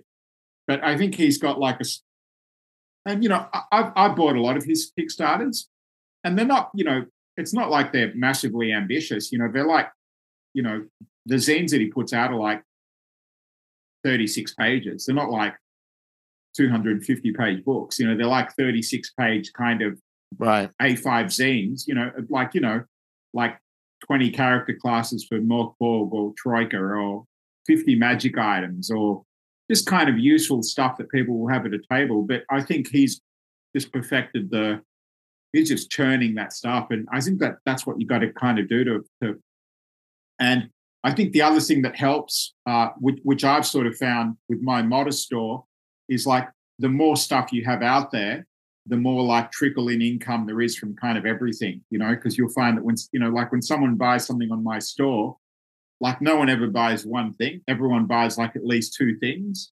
Now I've only got five things up there, or, you know, I've got four things up there. One of them's a DCC version of an, an adventure. But I think when I have six things up there or eight things, that because people will buy old stuff, you know, people will buy back catalog you right. know, and and and I think the the other thing is having uh, your, your own store, which you, which I built, you know, just from some one of these online e- commerce things. But but I think uh, having back catalog where if you can have ten products, which I hope to do, I mean, then you know, there, there might be something for everyone, you know, like that. But I think that's one of the keys is just having a lot of product, you know. So yeah, I just got a website. I'm getting it going. So I'm gonna my plan is by the end of the year have have a web store going. Yeah. But uh, the other thing I'm trying to do is with Gary's appendix. I plan on doing the same thing with um with Traveller. I'm gonna give that a go. All right, writing for Traveller, doing something for Traveller. Well, it will be a zine for material that's usable with Traveller. Oh, be great, be great. So Traveller's a marvel. Travel is a great game. Classic Travel is one of my favorite games. So I'm thinking is if I can, you know, if that does well, um, and the key is on the stuff is is paying people to do it. Journey of the Madlands. I'm I'm I don't. I'm kind of skeptical how well this. I think I'll do at least as well the second one, probably better than the first one, but that one's taken me a lot of writing to to get. It takes a lot of energy for me to do one of those. But I think right. for the the traveller and especially for Gary's appendix, I'm able to hire writing out. So my goal is right. to if I can start getting enough of these going, these periodicals get the right people writing. I'm hoping that's what's going to be the key. Are, are you going to do for classic travel or mongoose? I'm going to. What I'm going to do is I'm going to do it. I, I think I'm going to need to do it for the Cepheus engine. Oh, because of the uh, gaming license. Yes. Right. Right. Right but um but really the stuff i'm planning on putting in there is not going to be like i'm not i'm not planning on doing vehicles and guns and you know whatever i'm i'm actually planning on more uh you know set pieces and things for the gm to use for right. their settings right. right I, I actually still think I, I still think that uh, Classic Traveller is is one of the most elegant games ever written. Yeah, I think it's just a I think it's just a beautiful, beautiful game. Like it's just a stunning. It's just it's just so elegant. You know, it's just everything about it. Just you know the, the just the uh you know the uh the eight plus mechanic, the the skill system. You know, I just think it's just a I, I just think it's just such a it's just such a lovely, lovely game. Well, for like 120 pages, you have character creation, you have equipment, you have all your skills, you have uh, world generation, starship generation, you got uh, trading rules, you got, you, you know, it's just like, I don't know how I got it all in 120 pages. Yeah, and uh, that that world generation is just unbelievable. You know, you know the way you do the atmosphere, the ground, the trade, the tech levels. It's just just I, have listened to uh, I've listened to Marc Miller speak uh, a few times at GaryCon, and one of the most memorable times was in 2019. Um, he he gave a talk in one of the apartments at GaryCon, and it was me and like six other people. Spent like a couple of hours with him, and he was just know I've got photos of it which I took, you know, and it was just him talking about to six people. Like I was there because I think I I think uh, it was going to be somewhere, and then they moved it or something, and then it was actually one of the suites. You know, we were just sitting around lounges and stuff, and he t- he talked to us about the beginning of Traveller, and he did say uh, that the the reason why they uh, you know they didn't have art because they couldn't afford it, but but Traveller still has one of the great covers, one of the great designs of covers. You know, it's got that lovely red kind of, it's got that lovely red kind of line. It's it's perfect. Uh, you know that that that you know it's just got and uh, and he he did also say that he did also say that he made a he wanted to make a very generic game, uh, and everyone thought in those days that nobody wanted you know his thought when he wrote Traveller was that people were going to write their own adventures, which they never did and um, and it wasn't until sort of a, a, few years later that they actually released their uh, their their kind of system, their, their kind of you know their world setting where they right. released the other books. What was the Imperium? Was that yes? It? They did the Imperium because because they and that's when they did adventures because I think the thinking back then was that they would just release the the the, the rules and and and the players would actually write their own stuff, but nobody ever did that. And he said that what gave him the biggest kind of boost, what gave Traveller the biggest boost, was, uh, which is what really propelled it, was the release of Star Wars. At that time, was right. something that really gave it a huge, a huge kind of kick, you know. But um, you know, but it was very different to Star Wars. Like it wasn't science fantasy; it was kind of that '50s kind of sci-fi. Like he mentioned some of his authors that he was reading at the time but he sort of claims to have read like almost every sci-fi book ever written in the in the 60s, you know, because he was such a big sci-fi fan that he said he read every single novel ever published in the 60s that was science fiction. and, uh, and and and and and and and up to the mid 70s as well. He, he just read kind of every single thing that came out, and he was just a huge fan of.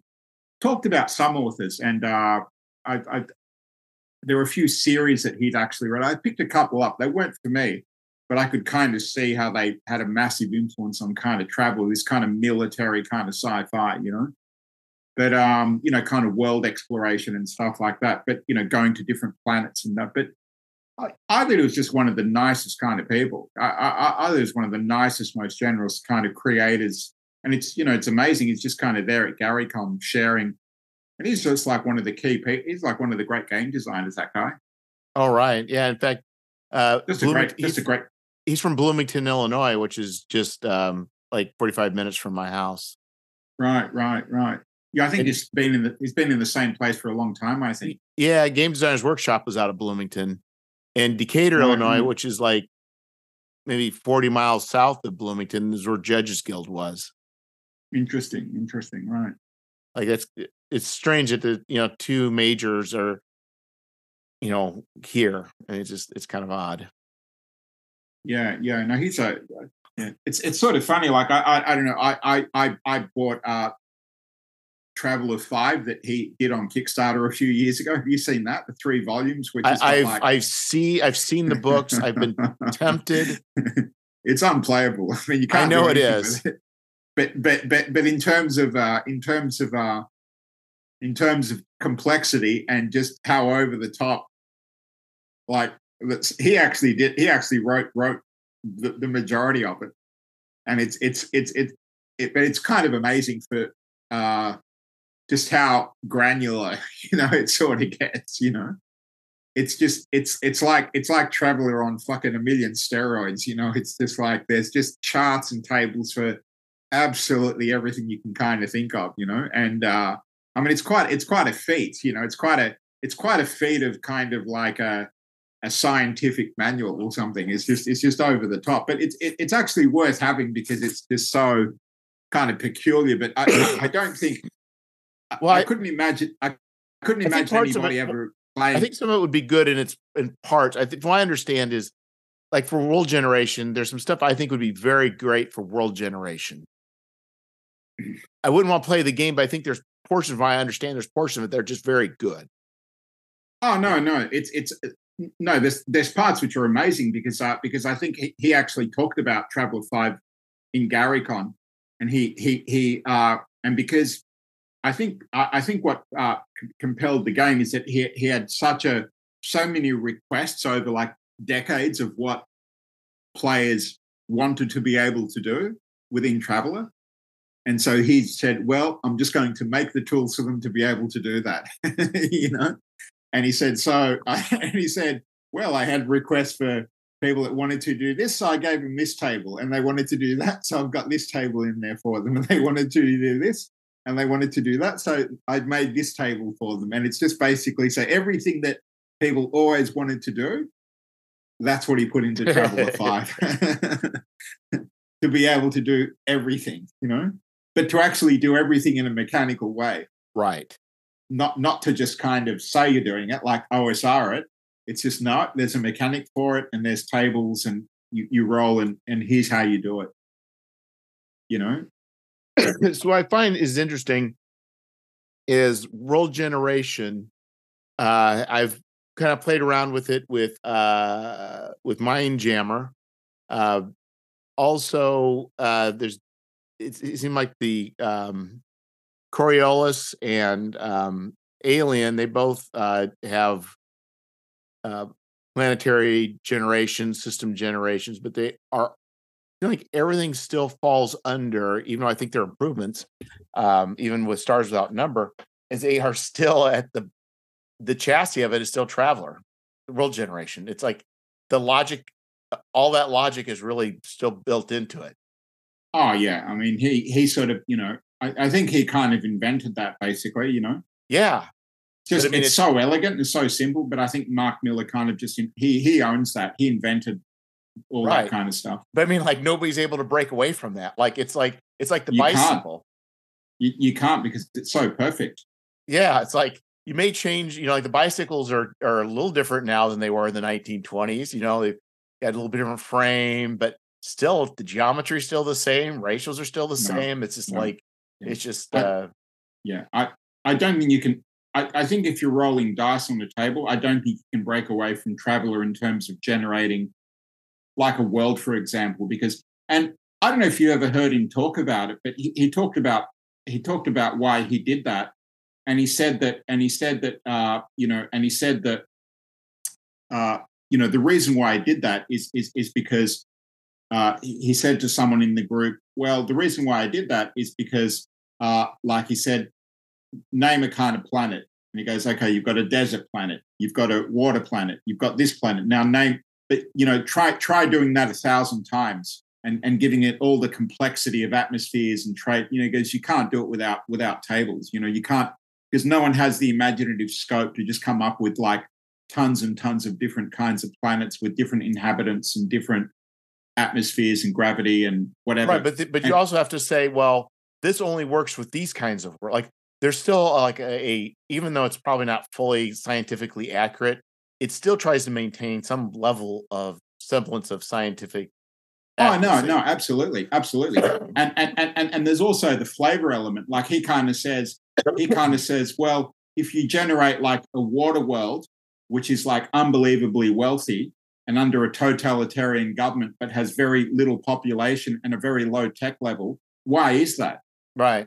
Like, what's the story there, you know, about this kind of world, you know, or, or if you have, you know what I mean? So, and and and it has like, for example, deadly atmosphere. Like, what's what's the story about this world? Like, why is it wealthy? Like, where does it get its resources? Like, what, what does the government do? Like, why is why is the tech level so low, but why is it so wealthy? And that's just an interesting sort of trigger, you know, to come up with to come up with, you know, like a, a setting, you know, and he said that the tables kind of just allow you to do that because they just push push your imagination into coming up with things that kind of that just shouldn't kind of be together, but they are, you know. And and and uh, but no, he's a he really came up with some just just such great ideas, you know, like uh, you know, just uh, just just great ideas, you know, like you know, I mean, there's no leveling in Traveller, you know, there's just kind of like maybe getting better with skills and you know like uh,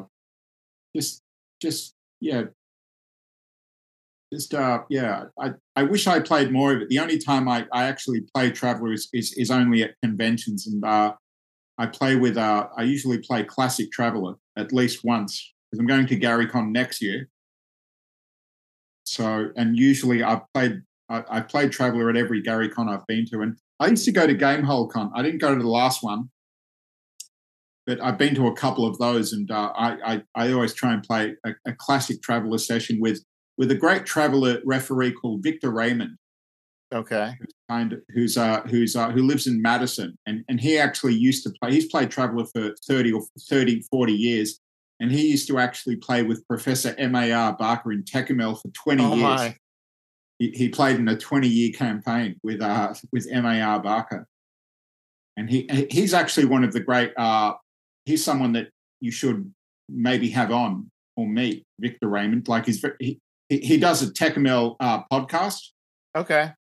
With uh, James Maliszewski.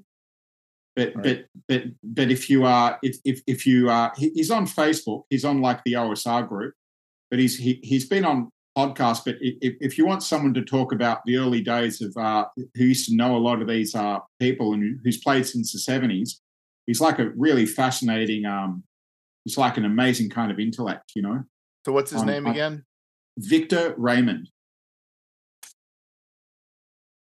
Yeah, he's someone that's uh, really, you know, really knowledgeable about Traveller, Empire of the Petal Throne. Uh, I think he runs a big gaming group in Madison. Uh, I can't remember what it's called, but he tells me that they meet every Tuesday or once a month on a Tuesday or something like that. And, you know, usually like 60 to 80 people come to some community hall and they game all night. But but he's always at the cons. He's always at Gary Con. He's always, I think he's at North Texas and he's always at Gamehole. Mm. But he's someone that, yeah, if you, if you ever wanted to have a discussion about classic Traveller Empire, the Petal Throne, then he's your guy. All righty. The two for one. Yeah. Well, I probably should let you go now, Vasily. It's uh, all right, Jeff. Yeah, I'm gonna because you're an hour, you're an hour in the future, so it's getting late. But you New Yorkers yeah. are used to staying up late. We we uh, hear not me, no. Oh, okay, I am in bed by eleven usually. Well, that's it's like for us. But yeah, uh, anyway, well, you have a good night, and uh, I'll talk to you later. Thank, thanks again. All right, take care. Bye bye.